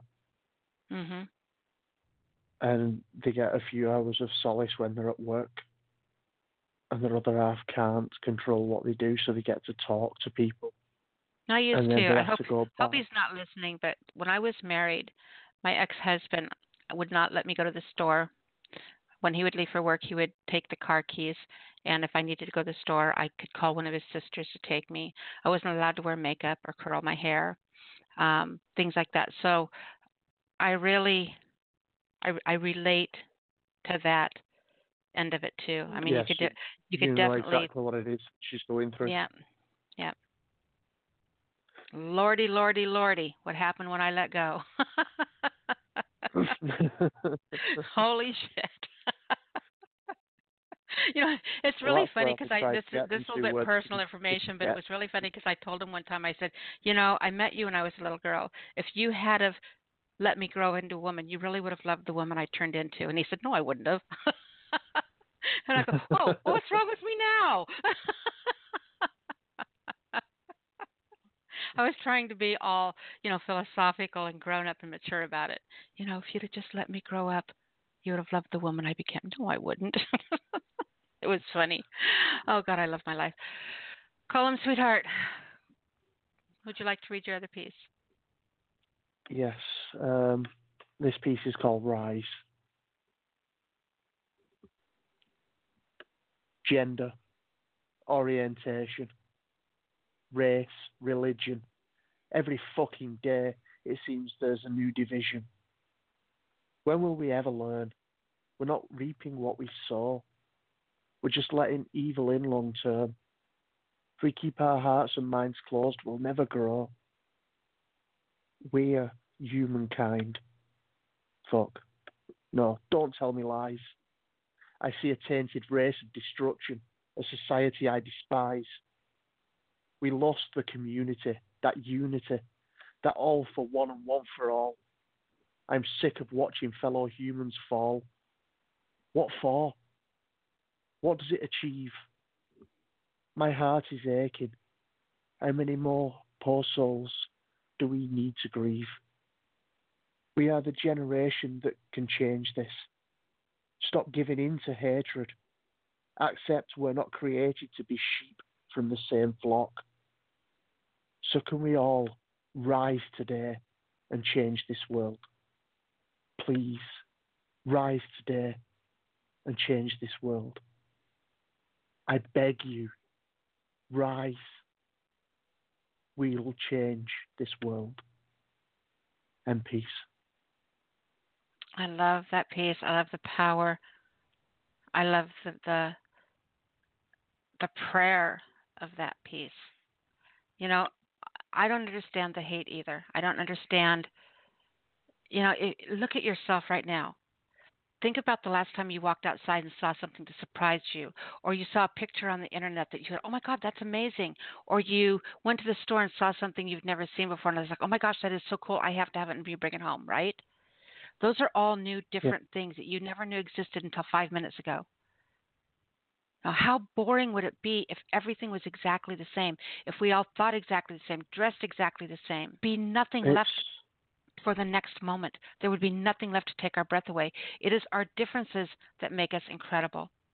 And and you talk about the unified, and I believe this in all my heart. Usually, the thing you should never talk about is religion, right? Well, this is what I believe.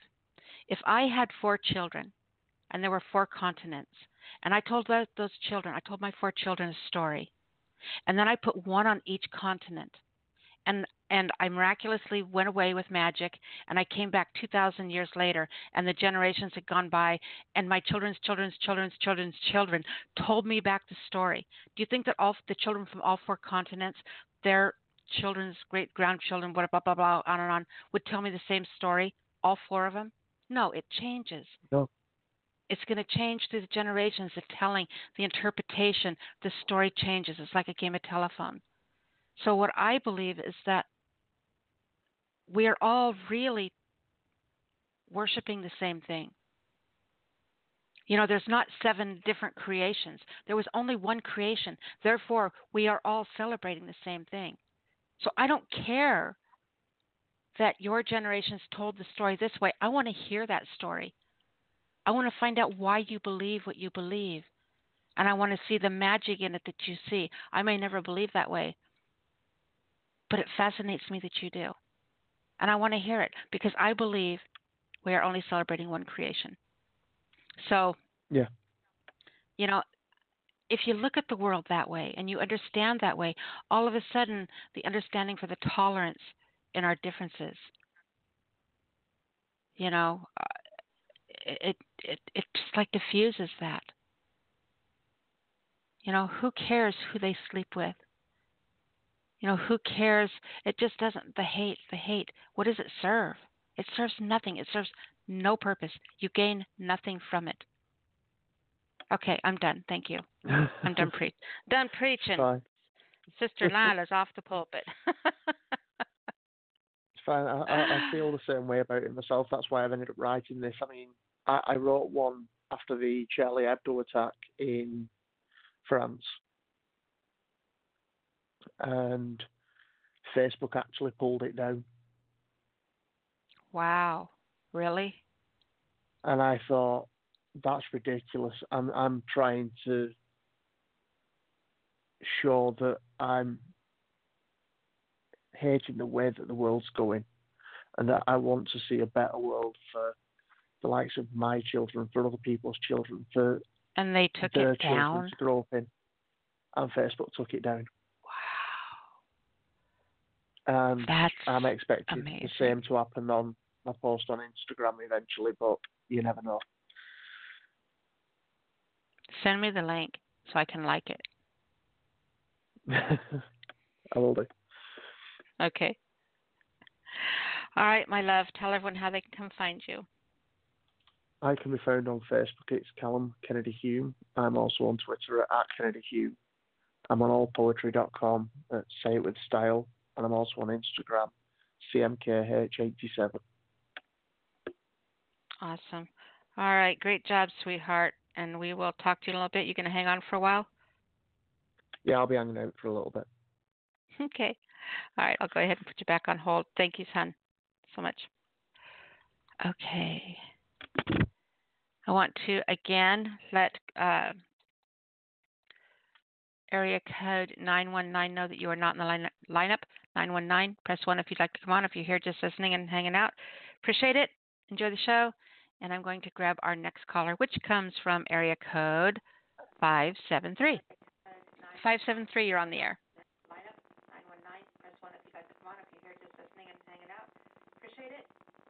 Wow, deja vu. God, is that what I sound like, you guys? Five seven three. You're on the air. All right, hold on. Hey, hey, it's Sinister Spittle. Sorry, I was listening to it on the. I was listening to it on the radio because uh, my cell phone's down. The house phone is not cordless, so uh, nobody's gonna over here. What's going on? Not a whole lot. I was hoping when I sent you that invitation tonight that you would call in. It's good to hear from you.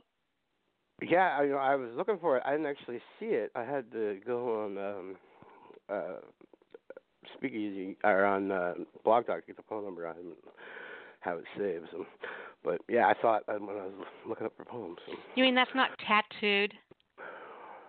No, it's, I think it's programmed you in my somewhere? cell phone, but my cell phone, you know, I haven't had a cell phone for a long time. I forgot to pay the bills, so. For a long time. no, I'm serious. I haven't had one for like two or three years. Uh, I'm not a cell phone person, so. Uh, but uh yeah, I, I I'm a little angry. I'm a little sad, and, and so I needed to read tonight. And I got this piece that I tried to read to you once that uh, was handwritten at the time, so I wasn't able to read it for shit. I'm gonna read that for you, and then I'm gonna read an old one. So let's start with the one that was for shit. okay. All right, this is thoughts during breakfast. Dashing synapses careen into brick walls profoundly. Serendipitous is false intuition for the half-witted. Marauded ten deep by Nazi faggot midgets on dope. They always said life only gives you what you could. Nope. Fuck, Jesus. Spend timeless nanoseconds in nude retrospection, frightening the tenor of Dante's circle cat calling. Slip foreskin on a mind's nebula through a ring finger. Find yourself tapped into some bizarre stutter vision. Tell it to be dead. Hack of a retard puppet strung out from years on below. Sneakers tread worn like red tape monologue nosebled. Humanity ensnared in this pseudo panache of excess. Wipe my ass with counter alien border tariffs. What's red? Patriotism is dead. Peel open cereal boxes hoping to decode Sunday's funnies. Kind of a neighbor once again cornered up for money, tacky menstrual abrasions of sexually transmitted homesteads. Such liquid vapors pinch nostrils and bled taste buds purple lead. Superhero nausea. Silver screen enigmas only brought vacancy and glows. Abandoned phone booth riddled in hypodermics and bad jokes. It's the kryptonite of a millennia, and you're all addicted sniffing thin nitrogen gases of the bulimic troposphere. Armageddon slide. Say goodbye to the false belief your time here is defined. Stumbling at the ferry gate to accumulate such a fare. Karma taxes the upper echelon of fares. Just sign the permission slip and triplicate, join the herd, slitting wrists. Social hysteria bursts fanatical rendezvous of pleasurable fears and peace. Oh, how I have missed you, my dear. It is so good to hear from you.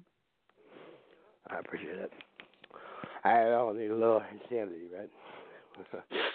Unfortunately, I'm fucking sick of it. Uh, but it's still alive. And now we have a little bit of fun. This is called Further's Womb. This is an old piece from the book that one day will be published, but we'll see. Further's Womb. Jump into an oblivion, one unimaginable to uniformity, a lofty vibration oozing from handfuls of tablets, color whispered and static fusion horizontally placated, as the limbs corroding at each nerve junction fading, deep sleep, convulsion. Pour absent vapors upon the liver, sickly processing, hanging inverted crucifix at stones probing thorns, traveling the veins of a shooter's final dance to vacancy, not aware of what I've become as a shade you see in tyrannical hues. Juniper reefs be a decoration of my final decree, embalmed in canisters of morose laughter fractured, as the eyes of three bolts into the oblique eclipse, plaster a concern into the arms of benevolence's safekeeping. Yearning transitions. Gray landscapes are dotted in the occasional maroon atoms. Slanted be the breeze's effects on birds of malign feather. Come to brush foolishly on the tit of regular confrontation. Insights much the same thread as Socrates' claims of telepathy. Mundane climaxes meet. The sensation of dismemberment, something I've passed before. Groping the short hairs of death's frail passion, it lured me in. Find absolution inside kidney stones of magic fortune tellers ageless. Grief gunned down without fanfare or high desert hours. Triplicate, nervous innuendo. Reason attempts to root itself on what is now amiss. Escaping breaths flicker and silhouettes of rasping carbon languidly creep above the undertow siphoning nightshade, intoxicated by each sickly transfer of their passing dander, quagmires escaping. Space cowboy, in the pearl of stupidity I twirled, winkless and extracted from the gravitational plethora. A singular instance of we may have gone too far now, but it's the further I seek in, in its womb, I am complete and peace. I like it. You know, you if someone you read very quickly. So if somebody's not listening close, and I think even if they are listening close, I know that there's things that you said in that poem that if I were to sit down and read it on paper, I wouldn't remember you saying. You know, your your information is delivered like bullets, and so that you, I, I would love to be able, by the way, to go back and read that. So if you have that posted somewhere, link me to it if you would. But you have really, really good, strong, concrete images in your writing. You're able to go from, you know, that's what makes them bullets is because each thought thinks in or sinks in. Um, you just have a really good talent at being able to just quickly go through those and and hit, hit, hit each time. Good, strong imagery. Yeah, someone goes uh, refer to me as um, staccato, or, uh, yeah, like a machine gun, you know. Uh, I, I try. I've, I've slowed it down over, you know, compared to what it used to be, but a lot of it is, is meant to be delivered. it's yeah, it's the impact of it. I don't think would be the same were it read, were it performed slowly. No. You know, but it's you, it's a different connection between listening to someone perform their work and reading it on paper. Oh. You know, even written on pa- paper, I think that your words are strong enough in their own that they would still have that bullet impact on paper without being performed. So that's you know, it's just really it's that your imagery is just that strong. It's that good. I appreciate that. Yeah, one day I'd like to uh, be able to get uh, YouTube videos up where I, I can just hear me reading and, and the words come across, um, so you can read as you hear it. Because um, I think it needs both because because of my delivery, um, you need both. And it's like a lot of people will tell me, "Oh, that's great, that's great," and I'm like, "You don't even know what the fuck I said." it, half of that shit went over your head because, as you said, you know, there's so much there, and you know, a lot of it's uh, cynical and and backhanded, and it's done on purpose. Um, where I, I put you know things in there, and just hearing it, you're not gonna realize, oh, he just talked about this and that, and, you know. Um, or, or, or you know, made fun of himself or somebody else, and yeah, I, I, I don't know, just I enjoy doing it. I can't do it anymore. I haven't written shit in months, but uh, we'll get back. That's okay. You know, when your hand is quiet, that means you need to listen to your brain. Now, people sit there and say, "I haven't written anything in in months. I've got writer's block," and you don't. No, a writer have, doesn't mean I don't you have, have writer's to. block. Yeah. I'm, I'm I'm I'm overwhelmed. Sometimes to survive, you have to kill your brain. Um, Yep. And that, I'm quoting 21 Pilots. That's not my line. Um, Mhm. Exactly. But, uh, exactly. And I'm glad you think that way. Um, it- it's not not writer's block at all. It's just I am overwhelmed, and then um, Sometimes your brain just needs to be quiet. it's okay. sometimes it just needs a lot of acid and mushrooms and break on through. yeah, I don't think I'd do that. I'd be I bounce off the walls enough as it is. All right, Sin. Great job tonight, honey. Thank you. Thank you. Hey, you need Sinister Spittle, S P I T A L. Google that shit. I'm everywhere. All right, honey. We'll talk to you soon, sweetheart. Bye bye. All right. Our next caller comes from area code six four six six four six. You're on the air. Hey, good evening. Thanks for having me. You are very welcome. Who do we have here? Uh, my name is Advocate of Words, and I'm from the Bronx, New York City. Well, welcome to the show, my dear. Yes, first time here and first time calling in, so I've been liking what I'm hearing. Awesome. Well, we're glad to have you here, and we're glad to see what you've brought for us tonight. Okay, so um, what are what's the censorship rules? I want to make sure that I play within We- the lines. We have a mature rating, but not an adult rating. So anything besides graphic, adult porn, sex poems, you're good to go. Okay, awesome. And I know a poem I'm going to do. So, uh, this is uh, a lot of poets. They tend to write love poems, and this is a poem about the person I love the most. I turned acorns into bombs and play wingman at the barber. Make a motorbike out of bus seats and fly to lands that man can't bother. Slip down slides too narrow for six one body just for the smiles I barter all in the day's work of me hoping to become a better father. I got a billion yeses in reserve for when my son asks, Wanna play with me? I might let him curse on the low, but he will say please and thank you graciously. Like his pops, he tends to talk a lot and he'll force you to learn how to listen patiently. Don't be alarmed if you see us walking down the street shooting imaginary laser beams. We like to do that. Every toy in the store that greets his eyes, I promise he's requesting. And I keep saying no until he starts asking the right type of questions. Because I can't always be there to be an immediate intervention. So even in between the Millennium Falcon and Death Star, I sneak in a lesson.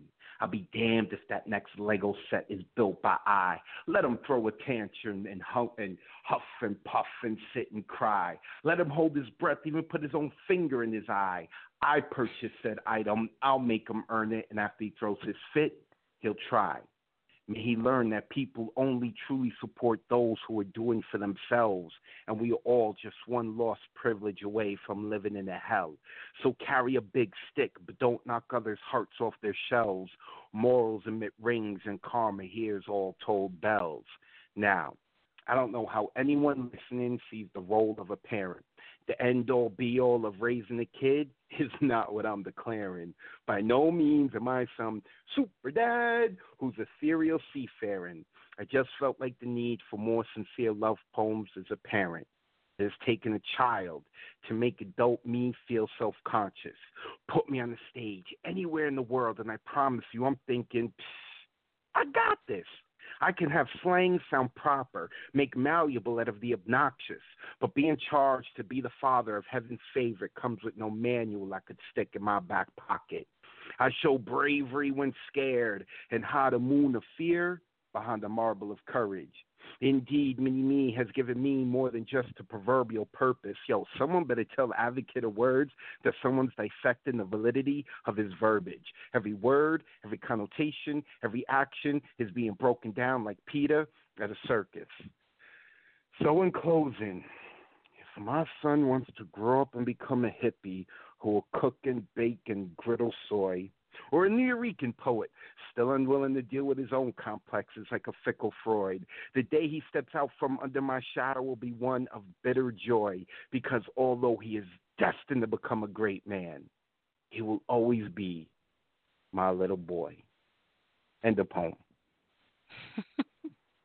I have to tell you, sweetheart, as a mother of three sons, I love that poem. Ah, I don't you. think thank you. I do not think that there is a parent out there who isn't just sitting there right with you right now, just you know, just saying yeah, yeah, yeah throughout the whole thing.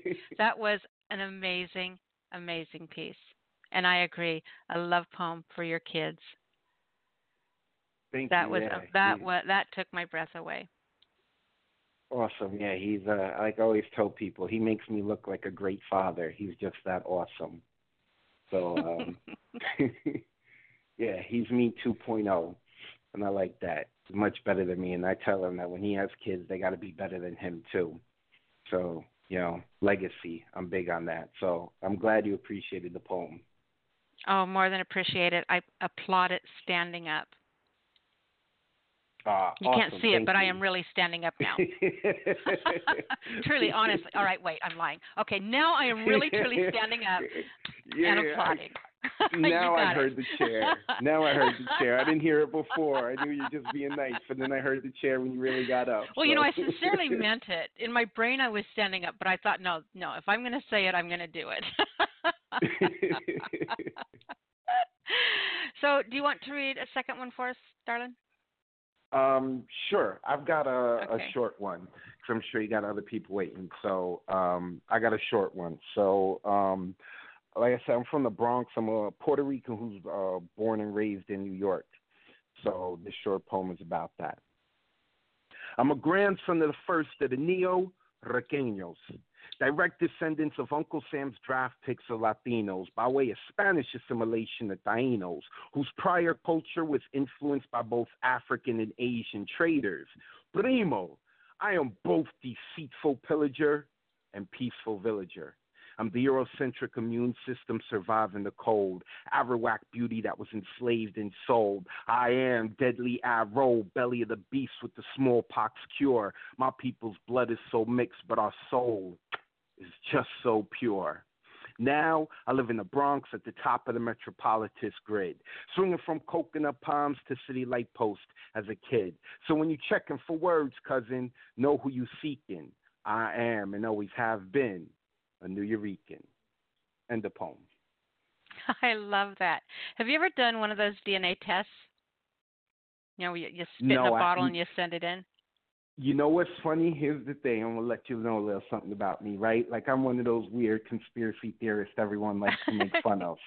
Okay. Okay. So I di- so I didn't do it, but I feel as the years go on, I become more justified because what happened uh, is that apparently uh, a news article came out uh, yesterday or today that the um, the federal government uh, sent a, a subpoena of some sorts to um, DNA one two three or one of those websites to be able to get people's DNA.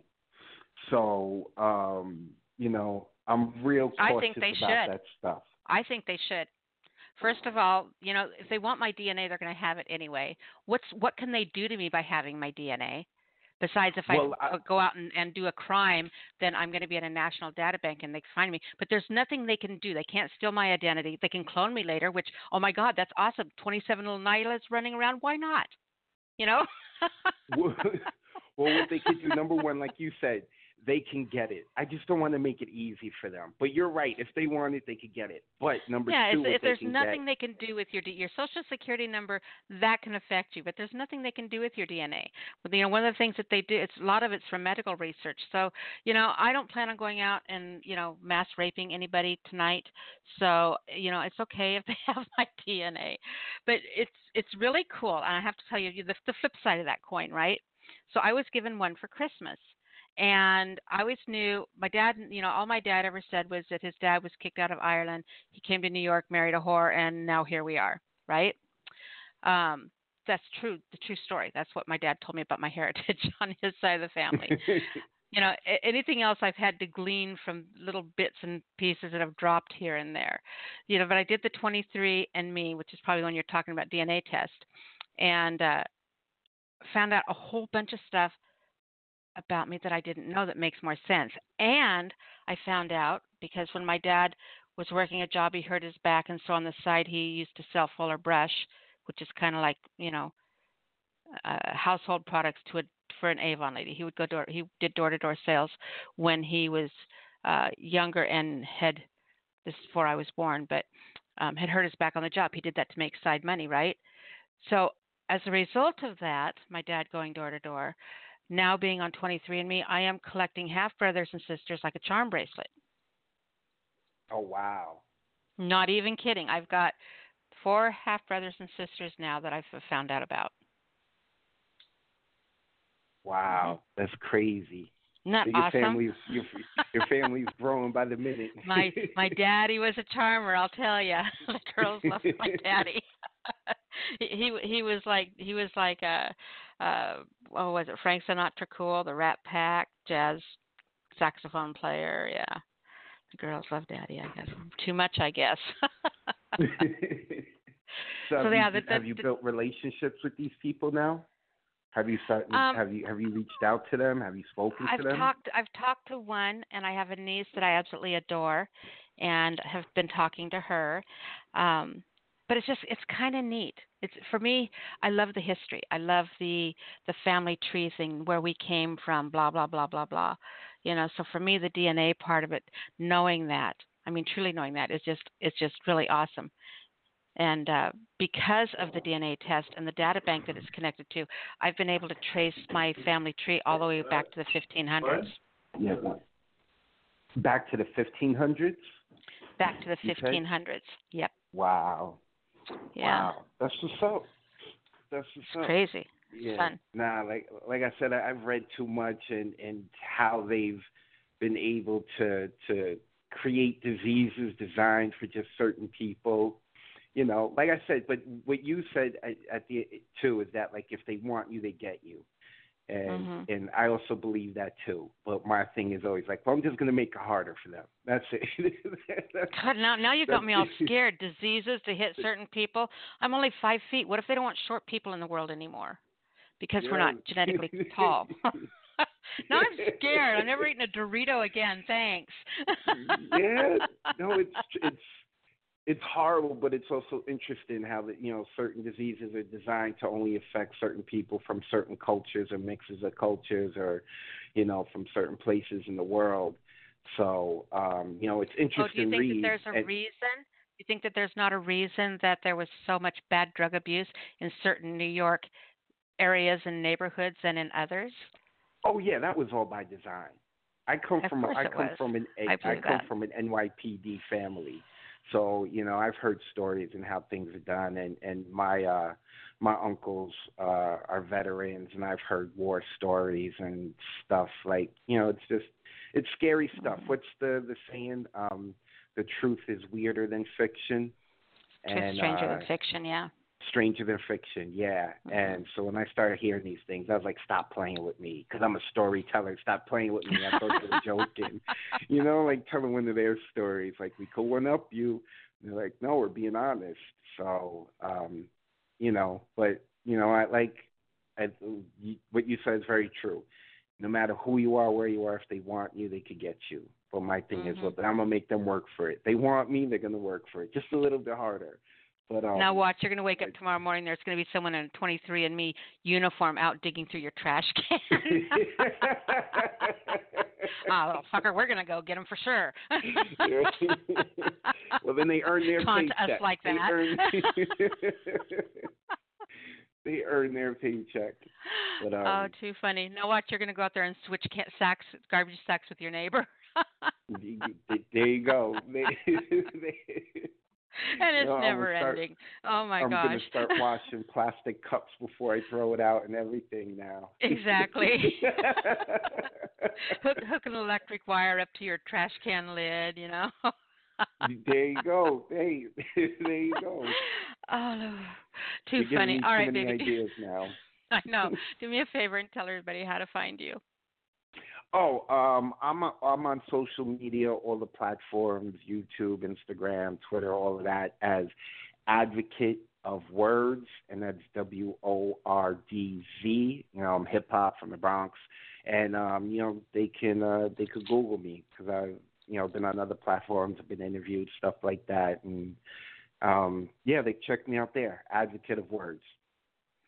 Awesomeness. All right. Well, now that you've been to the show, I'm hoping that you will make it your home and come back and share with us often because I want to hear more. Yeah, yeah, definitely. I, I had off tonight, and uh, and I came across it on Facebook, and I was like, oh, let me call in, let me just see. So, because I used to do this back in the day, and um, so yeah, definitely, I will. So again, I appreciate you having me on, and uh, enjoy your night. Thank you. you too, sweetie. Appreciate it. Bye. I love that. Turn acorns into bombs. Okay, our next caller comes from area code 919. 919, you're on the air. Hey, Hey, sweetheart. how how is life? How is life? How are you doing, honey? How's everything going? Everything is going great. Hugs to you, by the way. Okay. Uh, could you call somebody else and then call me up next and, fin- and finish up a poem? I'm finishing a poem here. Okay, all right. I've got, actually got a track that I'm going to play real quick, and then I'll come back to you, okay, okay? take work and then, and then hit me up. I'll be done. All right. All right. I'm going to play a track here for you real quick. Um, I've got some issues with the lines right now, so uh, I'm going to, yeah, and see if I can get a hold of the text and see what's going on here. So this one is a piece by Carrie Rudzinski. It's called Dear Stranger. Here you go. Dear stranger, if you hear this and think it could be about you, please don't stop listening. I am homeward bound, and if I have found you, then it must have been meant to be. Take each word that is more than silence and place it inside parentheses. You'll know what to do soon enough. Dear stranger, I used to be told by the boy that was in love with me that I had the talent to keep him on the phone for three hours longer than he planned to be. It wasn't until I would hang up that I would realize it wasn't talent but complete fascination with the sound of our voices intertwining between two states and the belief that we were closer than we were that kept us up all night. He and I were the kind of bad dreams worth having unforgettable with the desire to find out how it would have ended if we hadn't woken up when we did. I'm not saying I'm still in love with him. I just don't believe I would be able to stop myself if I found him all over again. Dear stranger, we were pipelines funneling chances of locked eyes six inches away from all that we could breathe, and I knew I liked it too much because I couldn't pull my face out of a smile for two weeks. I keep seeing you in the faces of boys who look nothing like you when I'm riding subways, but it's been worth it every time for the eighth of a second roller coaster ride my heart gets to go on. It's like a chance meeting with Disney World, and I don't even care that the palm trees are bare this time of year in Boston. I keep having to remind myself that we're not in love yet, but I'm pulling for the fact that it could, should, might, has to happen, so you'll know my promises are worn on my hands like lifelines permanent. Pulled out of the sky, I made you into a constellation that spelled taken, so every girl that laughed at your jokes would know that you laughed at my jokes, and I don't want the best. I just need what can pull me out of the worst so we can exist as storm clouds on dry summer nights, furious. Dear stranger, I've been crossing out the word sorry from every dictionary that I could find since the age of 10, and I'm not about to stop because I wear my emotions on my sleeve. Piece me together with patches of three hour timeouts and the three minutes that elapsed before we met. I'll keep breathing for you, even when you don't want me to. Dear stranger, daylight. We haven't met yet. When we do, our smiles will be so close we'll believe they're from the same light source. And that's the way I like it.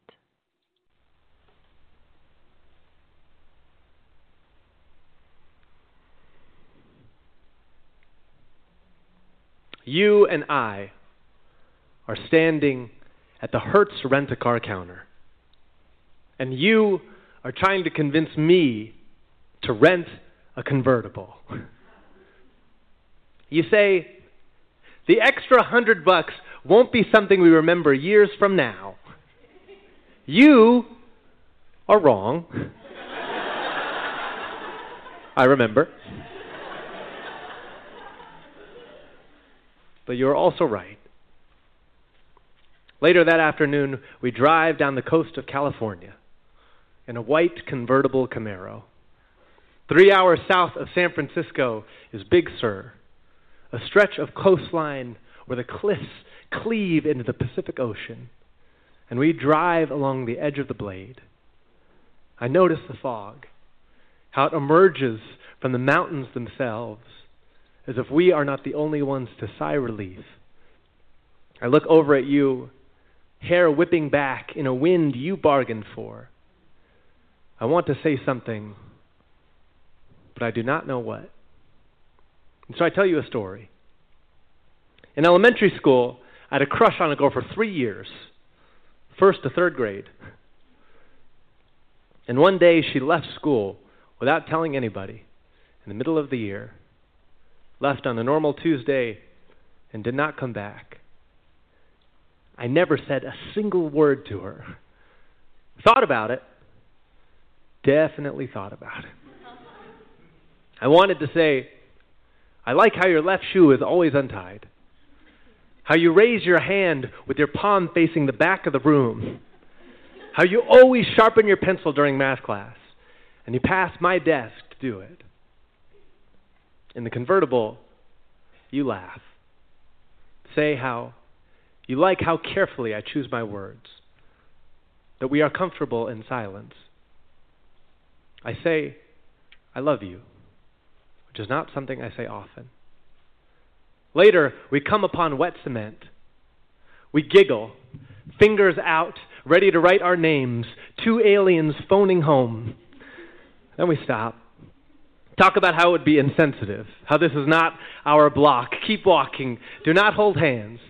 Do not talk about what it means to write our names next to each other, what it means to let that harden. Over the sound of our footsteps, I want to say something but I do not know what.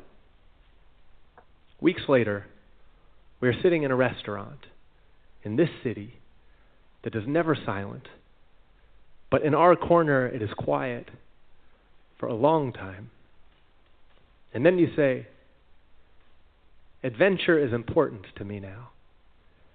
And you leave on a normal Tuesday and do not come back. I visit all the places we have gone, like a tourist trespassing in a Hollywood neighborhood, hoping to spot a star for just a few seconds. I visit many places, speak to many people, speak through a microphone so I cannot hear anything else. Months later, we see each other. You tell me, you look okay, you tell me you did so many things right. You tell me I do not know what to say. I nod in agreement.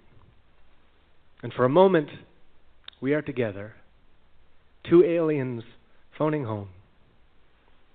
And then you leave, and it is quiet.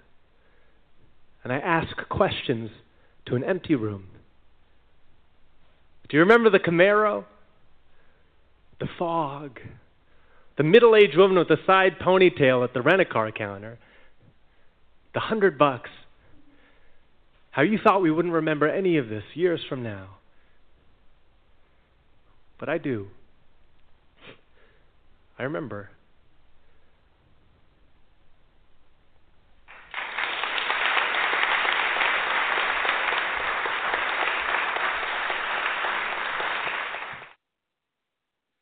All right. Let's see if ground was friendly. 919, are you with me?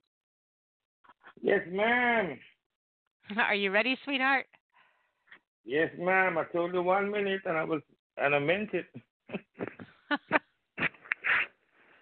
well, Yeah, I couldn't I- have unmuted you, so I'm glad you're still here.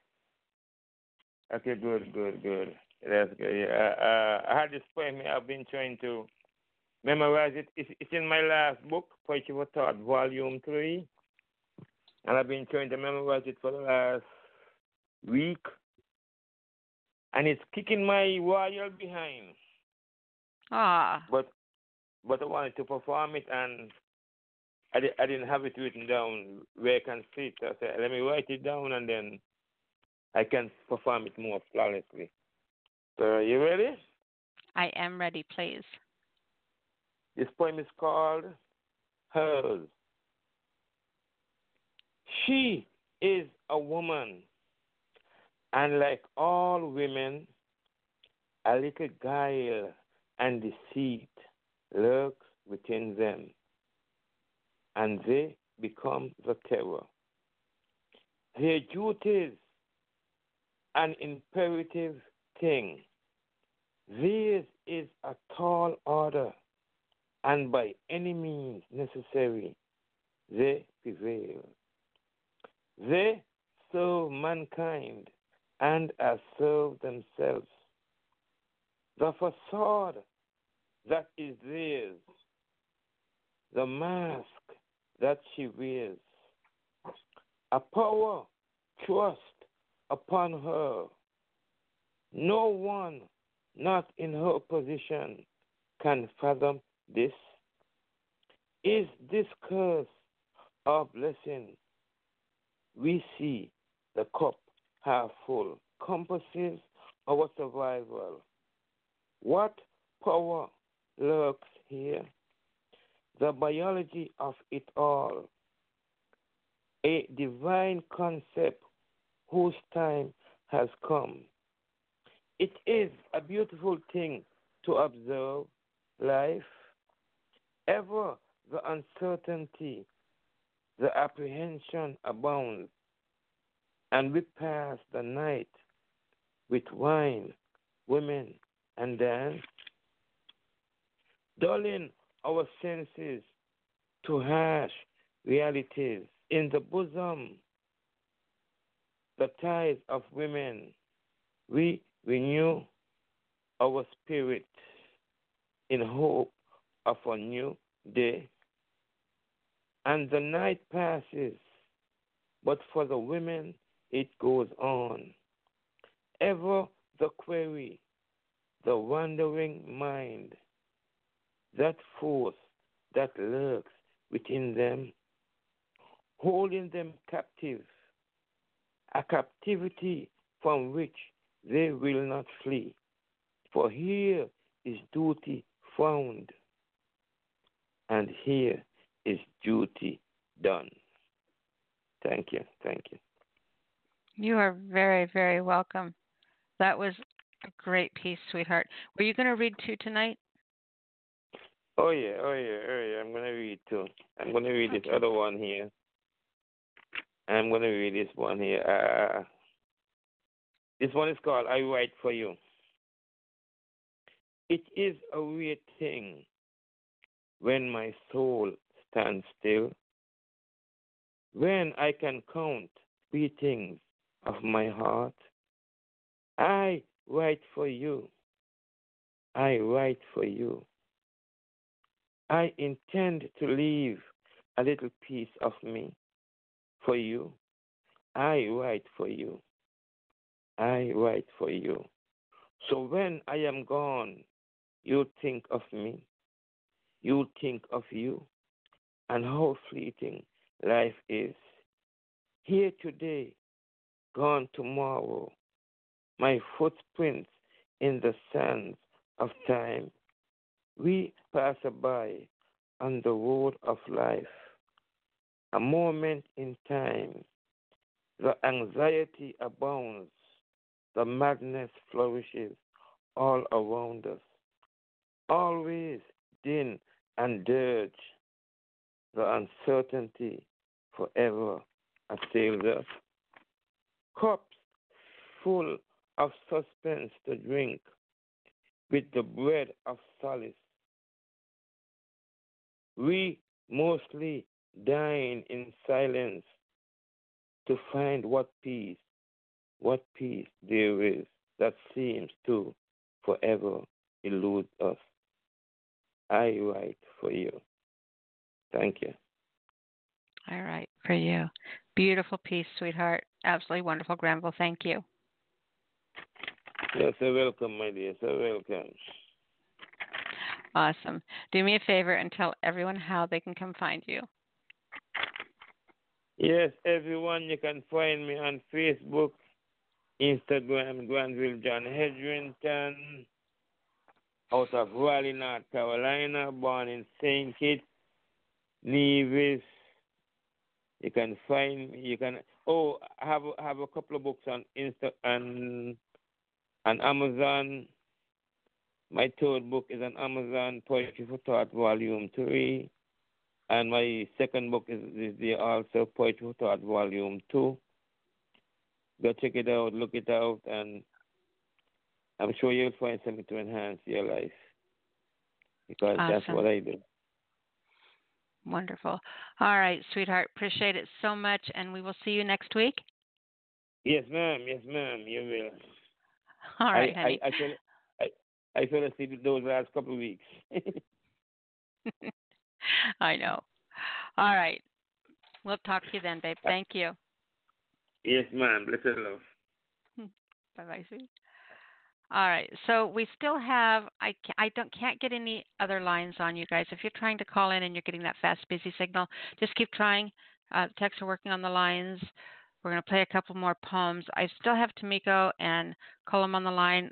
You guys have something prepared to read if you'd like, and I'm going to check with you in just a moment and see if maybe you guys would like to read something. But I'm going to play a couple tracks because we don't get a lot of chance uh, a lot of chances to do this. So it's when things like this happen, it's kind of neat because I can bring you some of the tracks besides just opening and ending the show with them and be able to share this with you. This is one by Philip K. called um, "My Grandmother's My Grandmother's Ballroom." Okay, I didn't have my glasses on. Here we go. My grandmother's mind was a ballroom. Inside were her memories, each one dressed for a celebration. The man there in the white blazer on the dance floor is the memory of her wedding day. He never stops dancing.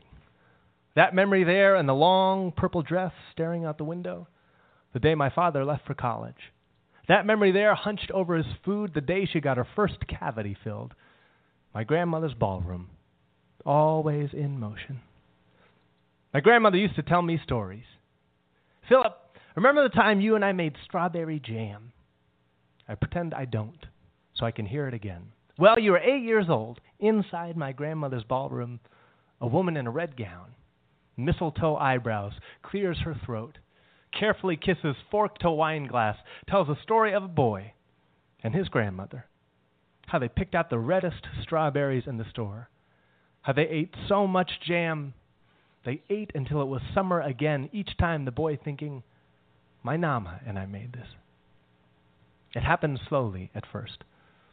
There are things you can forget and no one misses. Philip, where did we park the car? What was the soup of the day again? I thought the movie started at 8. Inside my grandmother's ballroom, jubilant chaos. Her memories drunk on a wine they had never tasted before a cancer no one understood. Philip, what was your father's phone number? We went to Hawaii together? It's your birthday?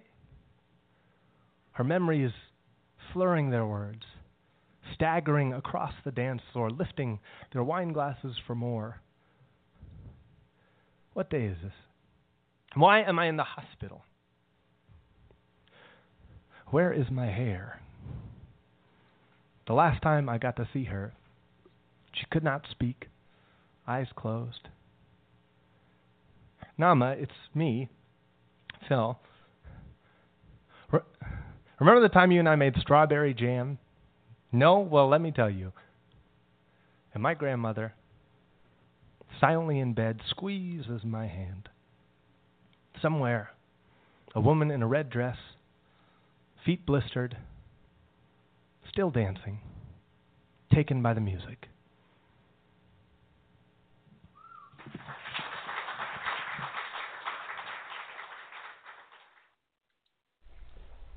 I often repeat myself, and the second time's a lie. I love you. I love you. See what I mean? I don't.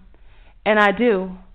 And I'm not talking about a girl I might be kissing on. I'm talking about this world I'm blissing on and hating at the exact same time. See, life doesn't rhyme. It's bullets and wind chimes.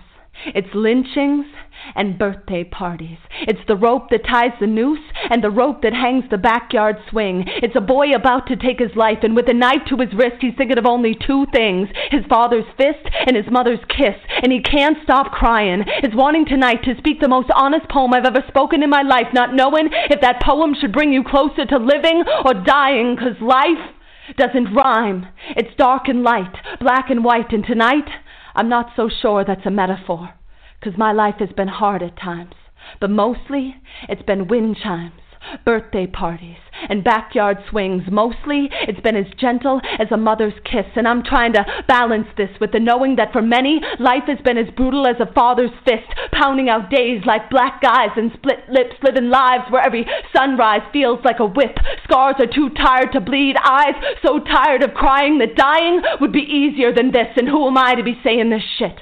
When I could write a thousand poems on all the pain I have not known will never know, simply because of the color of my skin, more gold than white, but gold, like the gold in the pockets of those who bought and sold people's lives, gold like the penitentiary keeping slavery alive, gold like Columbus, like those who profit from free trade and those who pay a slave wage in the so-called land of the free, gold like a Nazi, like the WTO that made a South Korean farmer go to the middle of a protest and take a Swiss Army knife to his head just so the world would know how hard his people bled and bleed. And now I'm on my knees praying for a way to feel blessed when I'm wondering how many of my blessings have been watered by the tears of those who are oppressed. How do I feel grateful for the gifts that I've been given, knowing the gifts that I've been given have been wrapped by a system that holds others on their backs just trying to make a living? And if I think I'm not to blame for that, do I think I should be forgiven when you trace my family tree just five generations? I could almost guarantee somewhere a slave owner funded my college education.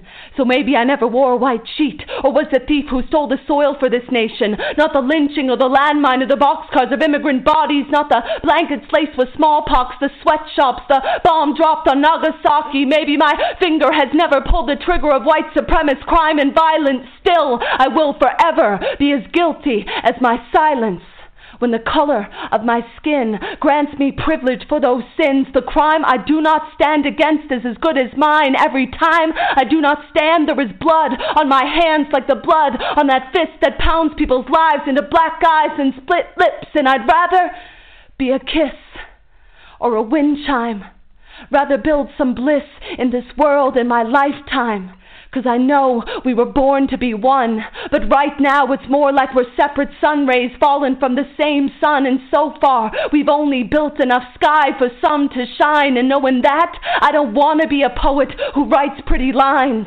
I want to be a part of something bigger, start building this world into a poem that rhymes.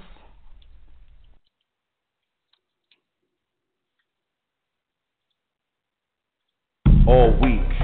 What I wrote to write was for tonight. I'ma recite open mic poetry night. I reach the door, the cover charge, crowd neither small or large. Poet number one, his name King Sun. I could tell his piece was a religious one. He said hallelujah, amen before he begun. Seemed like forever before he was done. I'm like, was he motivated by the Bible or reciting one? Yes, pride should exist in every human being, but poets are the proudest I've ever seen. gay pride, women's pride, black pride, soldier pride. He never died. He got pride. His parents died. He never cried. Muslim pride. I did not take part in bombing suicide. We only up to 15. He doing a poem about the price of gasoline. Poet 20, his piece would have moved me. Except he kept quoting movies. In that, in that, poet you, poet you, Poet 50 was an ex-rapper, slowing up his bars, doing a poem about girls, jewelry, and luxury cars. The next poet's vocab was enormous, a breathing, walking, talking. Aristophanes of Byzantium The next around two thought 200 was BC. poetry. He doing poetry. She's singing the chorus. For 100, writing about love again. Here it come again. Heartache, heartbreak. How much can a heart take? I'm like, won't you leave and grieve? Learn from your mistakes. Poet 264, overused the metaphors. steady, He's jelly, saying belly, he said or read before. Honestly, I couldn't take no more. I didn't even want to hear what Poet 300 had to say. He had dreadlocks and a book bag. Thinking he was talking about the problems of the world today and how there's no medication in Zimbabwe. He was telling us the future signs and said peace and blessings in all his lines. When Poet 500 hit the stage, her piece was so long I could feel myself age. Every time I thought she was done, she flipped a page. People started talking, yawning. She wasn't phased. Poet 550 started spitting about how dope his quotes is. I figured he was on dope when he wrote this. Like a poem so abstract it's whack. He said silhouetted soliloquies. I'm like, what the hell is that? Poet 720 had blonde hair, spitting a piece about he black. Not only was the 733rd poet's piece long, but he was shouting at us like we did something wrong. Poet 776 sang a song, and she wanted us to sing along. A gospel song. She know the notes, she just can't hold on. Even the Lord knows she wrong. By the time she finished her screaming, people was leaving. She pointing, talking about, see, that's them demons. Poet 800 was a lady who truly touched my heart, telling a tale about a woman who lived from a shopping cart. When out of nowhere, she cut the tale short, talking about, hit the rest on my CD, show poet some support. I'm pissed. Handed her five bucks for the disc. The next 20 poets, all the same. He left me, she left me. I'm so empty. Religion, politics, similes, metaphors, verbal tricks. I'm skinny, love me. I'm chubby, hug me. So what if I'm ugly? Look inside, love me. I'm celibate, I'm selling it. I do it for the hell of it. Poet 910, tight shirt, wanna be model. Smelling like he wearing the whole bottle. Women moaning before he said a word. I wonder what they heard. Cause they moaned, hissed, and whistled through their teeth. Through this man whole piece. They didn't know what they was missing. Me neither, cause I didn't listen. Well, the 999th poet. By now the crowd was void of any energy. I closed my eyes and I grabbed the mic and I shared this piece I'm about to recite. 1,000 poets, including me. Yet there's no eluding me. Just your relation to pain is including me. See, it's the painful pen that's soothing me. It's my mistakes improving me. So I make it plain to see, so you won't live as painfully or experience pain as explained to me. So when you fail, there's no blame for me when I exchange the gain for free. I gave what remains of me. If it inspires you, it takes a little bit of the pain off me. So I hope you see my pen as a blessing to give you food for thought. Please come back for seconds. When I open my eyes, what do I see? Two drunks, the DJ, Poet 1000, and me, and me, and me, and me.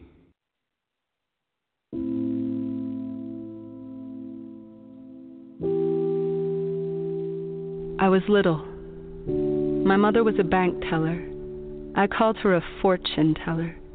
She nicknamed me Pangy, not Pangea. I was never in one piece. The first time I called someone ugly, my heart had an ice cream headache for three weeks. Tell that to my future. Say the moon doesn't care to be a bully when it's full. I was running from myself on empty. Not much made sense, like the Russians didn't like us because they couldn't afford blue jeans. What I knew is that I wasn't killing spiders because I was scared of them. I was killing them because they were scared of me. You can have a cold war with yourself, even in the summertime. I watched the rocks get slapped by the sea. I knew the sea was made of the same stuff as tears. That meant if you were hurting, you could understand the sharks, maybe carry them between your ears, maybe hear the word love and start running from the teeth.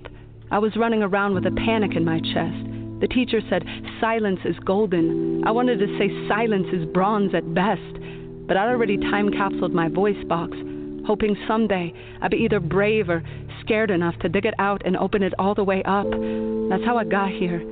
In this old rocking chair, typing with my grandma's thimbles on my fingers. Every poem is something being sown. Every poem is me asking, Are we there yet? Are we there yet? Are we there yet? Years after they told me I was already home, my love's feet were still not welcome on the welcome mat. But you never seen bridges that could arch like that. So we crossed the river to where the echo took us in. That's how I learned. Bouncing back is about being honest with the canyon.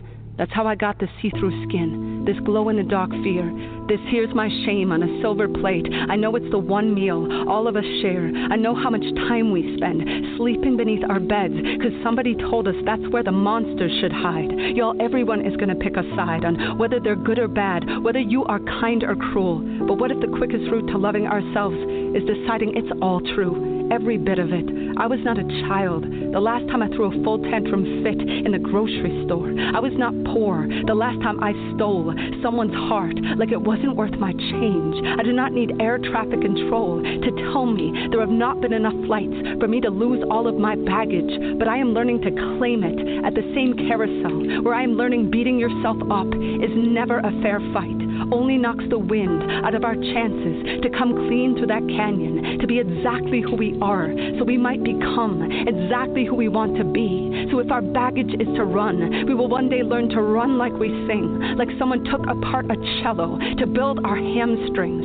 This is me running straight into your arms to tell you my skyscraper heart might still be afraid of heights. Your dark side might still be searching for its stars, but the acoustics are still amazing. And our meteor showers, the light will never be out of your league. You were the first one, picked for your own team. Our underdog hearts are winning this game even when we're doing it all wrong, even when we're falling apart. Sometimes it takes a storm for the whole sea to start doing the wave. I know it took a storm for the message in the bottle to finally reach my shore, to teach me how to write my entire life using only the shift key, to mess up, to bounce back, to let myself be the hinge that keeps opening the door, to look you straight in the eye, to tell you I didn't come here to write my heart out. I came to write it in.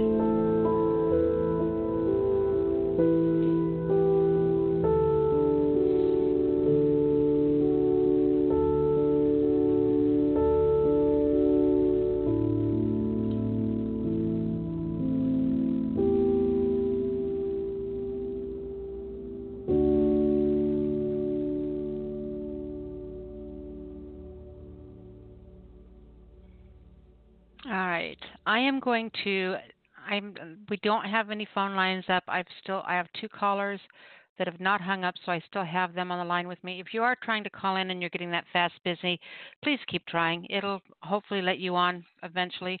We've got a little bit of time left in the show, so I want to see if I can bring Tameko back on real quick, see if she wants to read something. Tameko, did you want to share with us again? Yeah, um, I did like get out of the queue and get back into the queue, and so Mhm. maybe you know I guess there's something going on with the with the system or something. Yepers. But yeah, There do- is. Yeah, I do have um another piece. It's based on your one of your prompts for the borrowed line from Dennis's poem.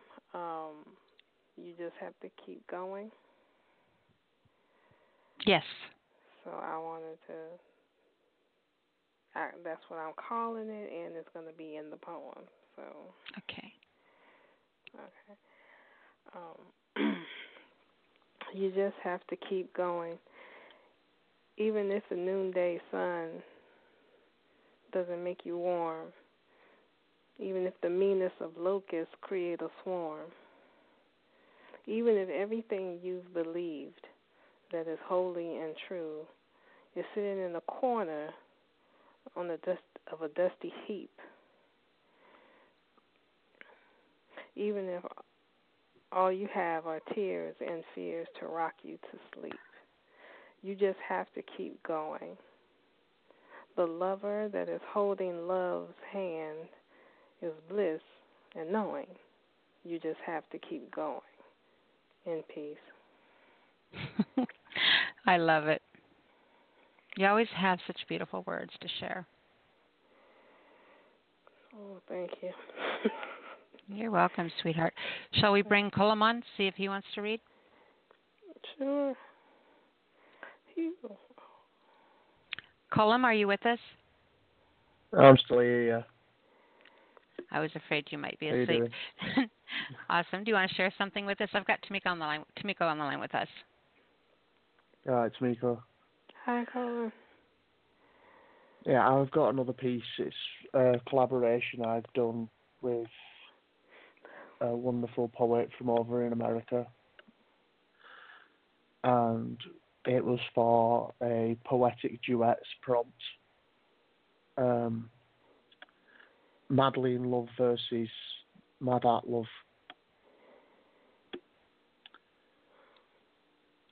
I've been madly in love since I discovered she existed. The greatest gift fell into my lap. There was no way I could have missed this. I can't understand what he means.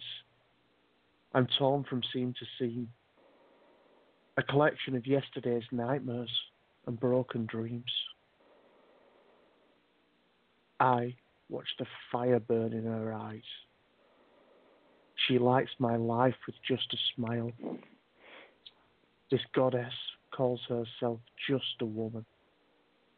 But I, I get to call her mine. I fight him every night when my fears eat my heart to nourish the dark. He looks at me with nightlight eyes, and I swear to God, when he says, You're mine, he's looking at the worst of me. She believes I have magic. I just don't see what she could see. But even though I have little to offer, other than my heart and my time, I will still always give her all of me. Are we in the same story? He talks like a fairy tale and lives amongst the darkest monsters, ugly creatures that he loves like pets. He feeds the dark kindness. And when I ask him if he'd slay the one everyone else calls his regret, he tells me that one is his favourite yet. He calls her by her other name, Fate. This man who loves demons and lives like the sun wants to know what I see in him. And I tell him, the one. I look at him and my eyes dilate. We share the language of love, living stanzas and lyrics, holding on to them as if they were each one of us, forcing down line after line to help us feel close, kept apart by the demon distance, wanting to hold us away from home. It's not going to be easy, but my dear, if I have to, I'll grow wings to fly over the oceans. Now, he's talking right to me, so it's only right I respond in kind. You tied me up with purple ribbon and said, Please be mine. You kiss my tears through faraway rains and tell me you crave my salt. You call me perfect against the vein of fault. You are the antithesis of every story I've lived about men. You love me with a bleeding heart and a ready pen. Your eyes reclaim words that I'd never believe off your tongue. You're the perfect rewrite. All of my pain and terror come undone. I'm mad at love. It made her feel that she was never worthy of a fairy tale once upon this time. I said I loved her, and she turned to run. I took her hand in mine and placed in it my heart, its strings bound around her hand in knots of love, and thus her healing journey did start. Love takes patience, it takes work, and that's something for which I have got the ethic. So if you ever question how far I'm willing to go for this, then you're going to regret it. I'll give all my blood, sweat, and tears. This dream will become reality. For my dear, I'm yours for all of time. Stop listening to your fears. I'll keep you safe. I'll hold you close. I'll be your perfect shelter. I tore down my walls, opened up my heart. This is the love that we were meant for. And peace. That was amazing. Tameko, did you want to comment?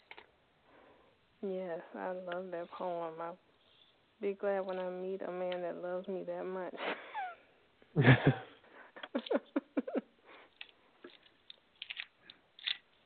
Yeah, I, I've said this before. When you read, you've got every girl in the world wishing she were the topic of your poem. Funnily enough, she still doesn't believe me half the time.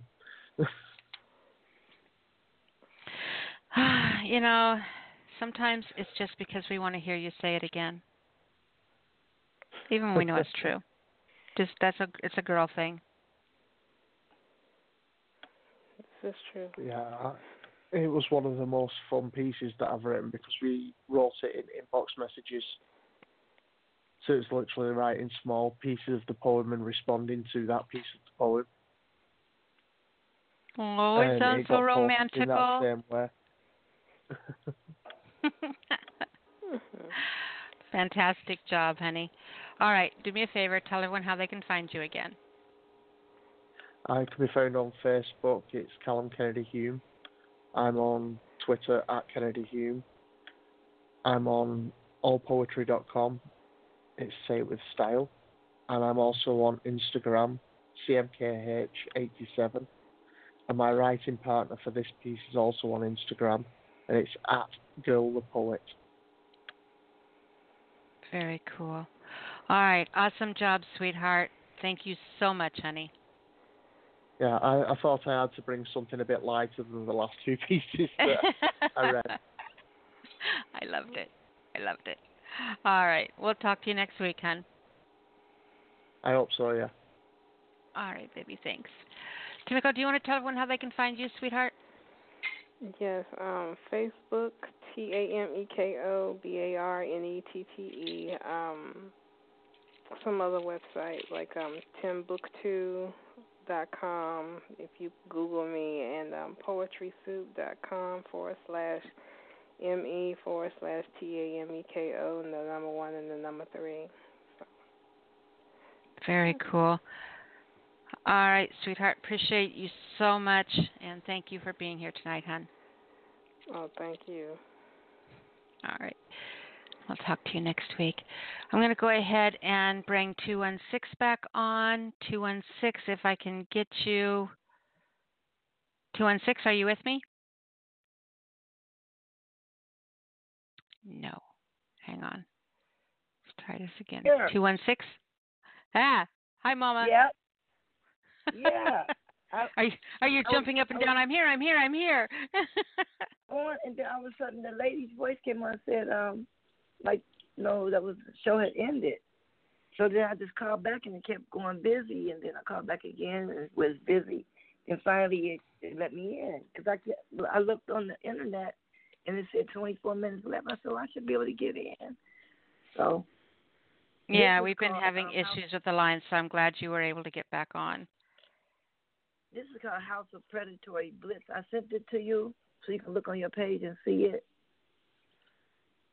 It's got a picture of a a, a, a vulture carrying away a little baby, Hang on. and this is a blitz poem. Okay. You see it? Mhm, I do. Okay. Oh, that's horrible. The buzzard's carrying the baby away. I know, and that's and that's the same thing that's going on in the poem here. So that's why I use that picture. You can read it if you want to. You want to read it? No, go ahead. You don't? No, because I'll mess it up. I've never read it before, so I would rather have you read it because you know how it's supposed to go. It's it's just a, it's a blitz. Looking at people, looking straight up, up to no good, up to something. Something is awry. Something is wrong. Wrong if I stand up. Wrong if I speak out.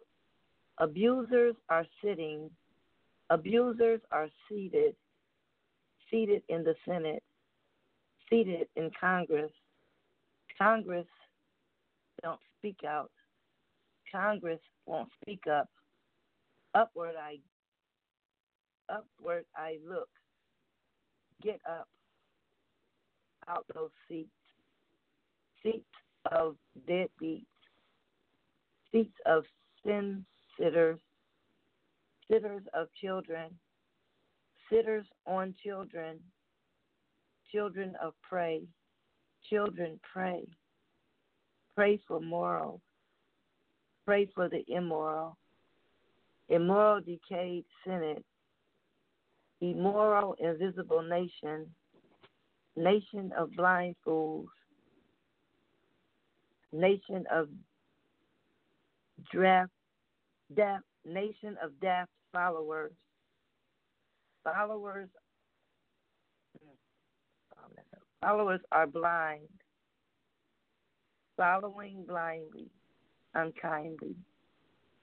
Unkind to teens, unkind old farts, farts of stench, farts on the bench. Bench needs strength, bench of stench, stench stinking, stench leaking, stinking thinking, stinking liars. Liars lie on in beds of lies. Liars on fire. Fire burns liars. Fire in family beds. Beds kept secret. Beds kept unkept. Secret beds kept. Secret best kept. Go to jail. Go for bail. Pay dues. Pay your victims. Truth owed. In peace. Wow. I wrote that a long time ago. I got some editing on it. Uh, That was really fun being able to read along with you as you were reading it. Yeah. I'm glad Seats of sin make you read it sitters. That was a tongue that was a tongue tie. Seats of deadbeat, seats of sin sinners, sisters of children, sisters on children. seats of sin sitters. That's hard. Yeah. Wow. Seated in Congress, seats of sin sitters. Yeah. Oh, you know, This is awesome. part is is um farts on bench, bench knee strength, bench of stench, stench stinking, stench leaking. Stinking thinking. right. Yeah, Yeah. that was awesome. Yeah. I got to do some editing on it because um, see where some of it follow the rules. It's kind of hard to follow the rules when on a subject like this. But um, but I couldn't until I got right here. Okay. So Very good job, Mama. Thank you. Thank you. Tell everyone how they can find you, sweetheart.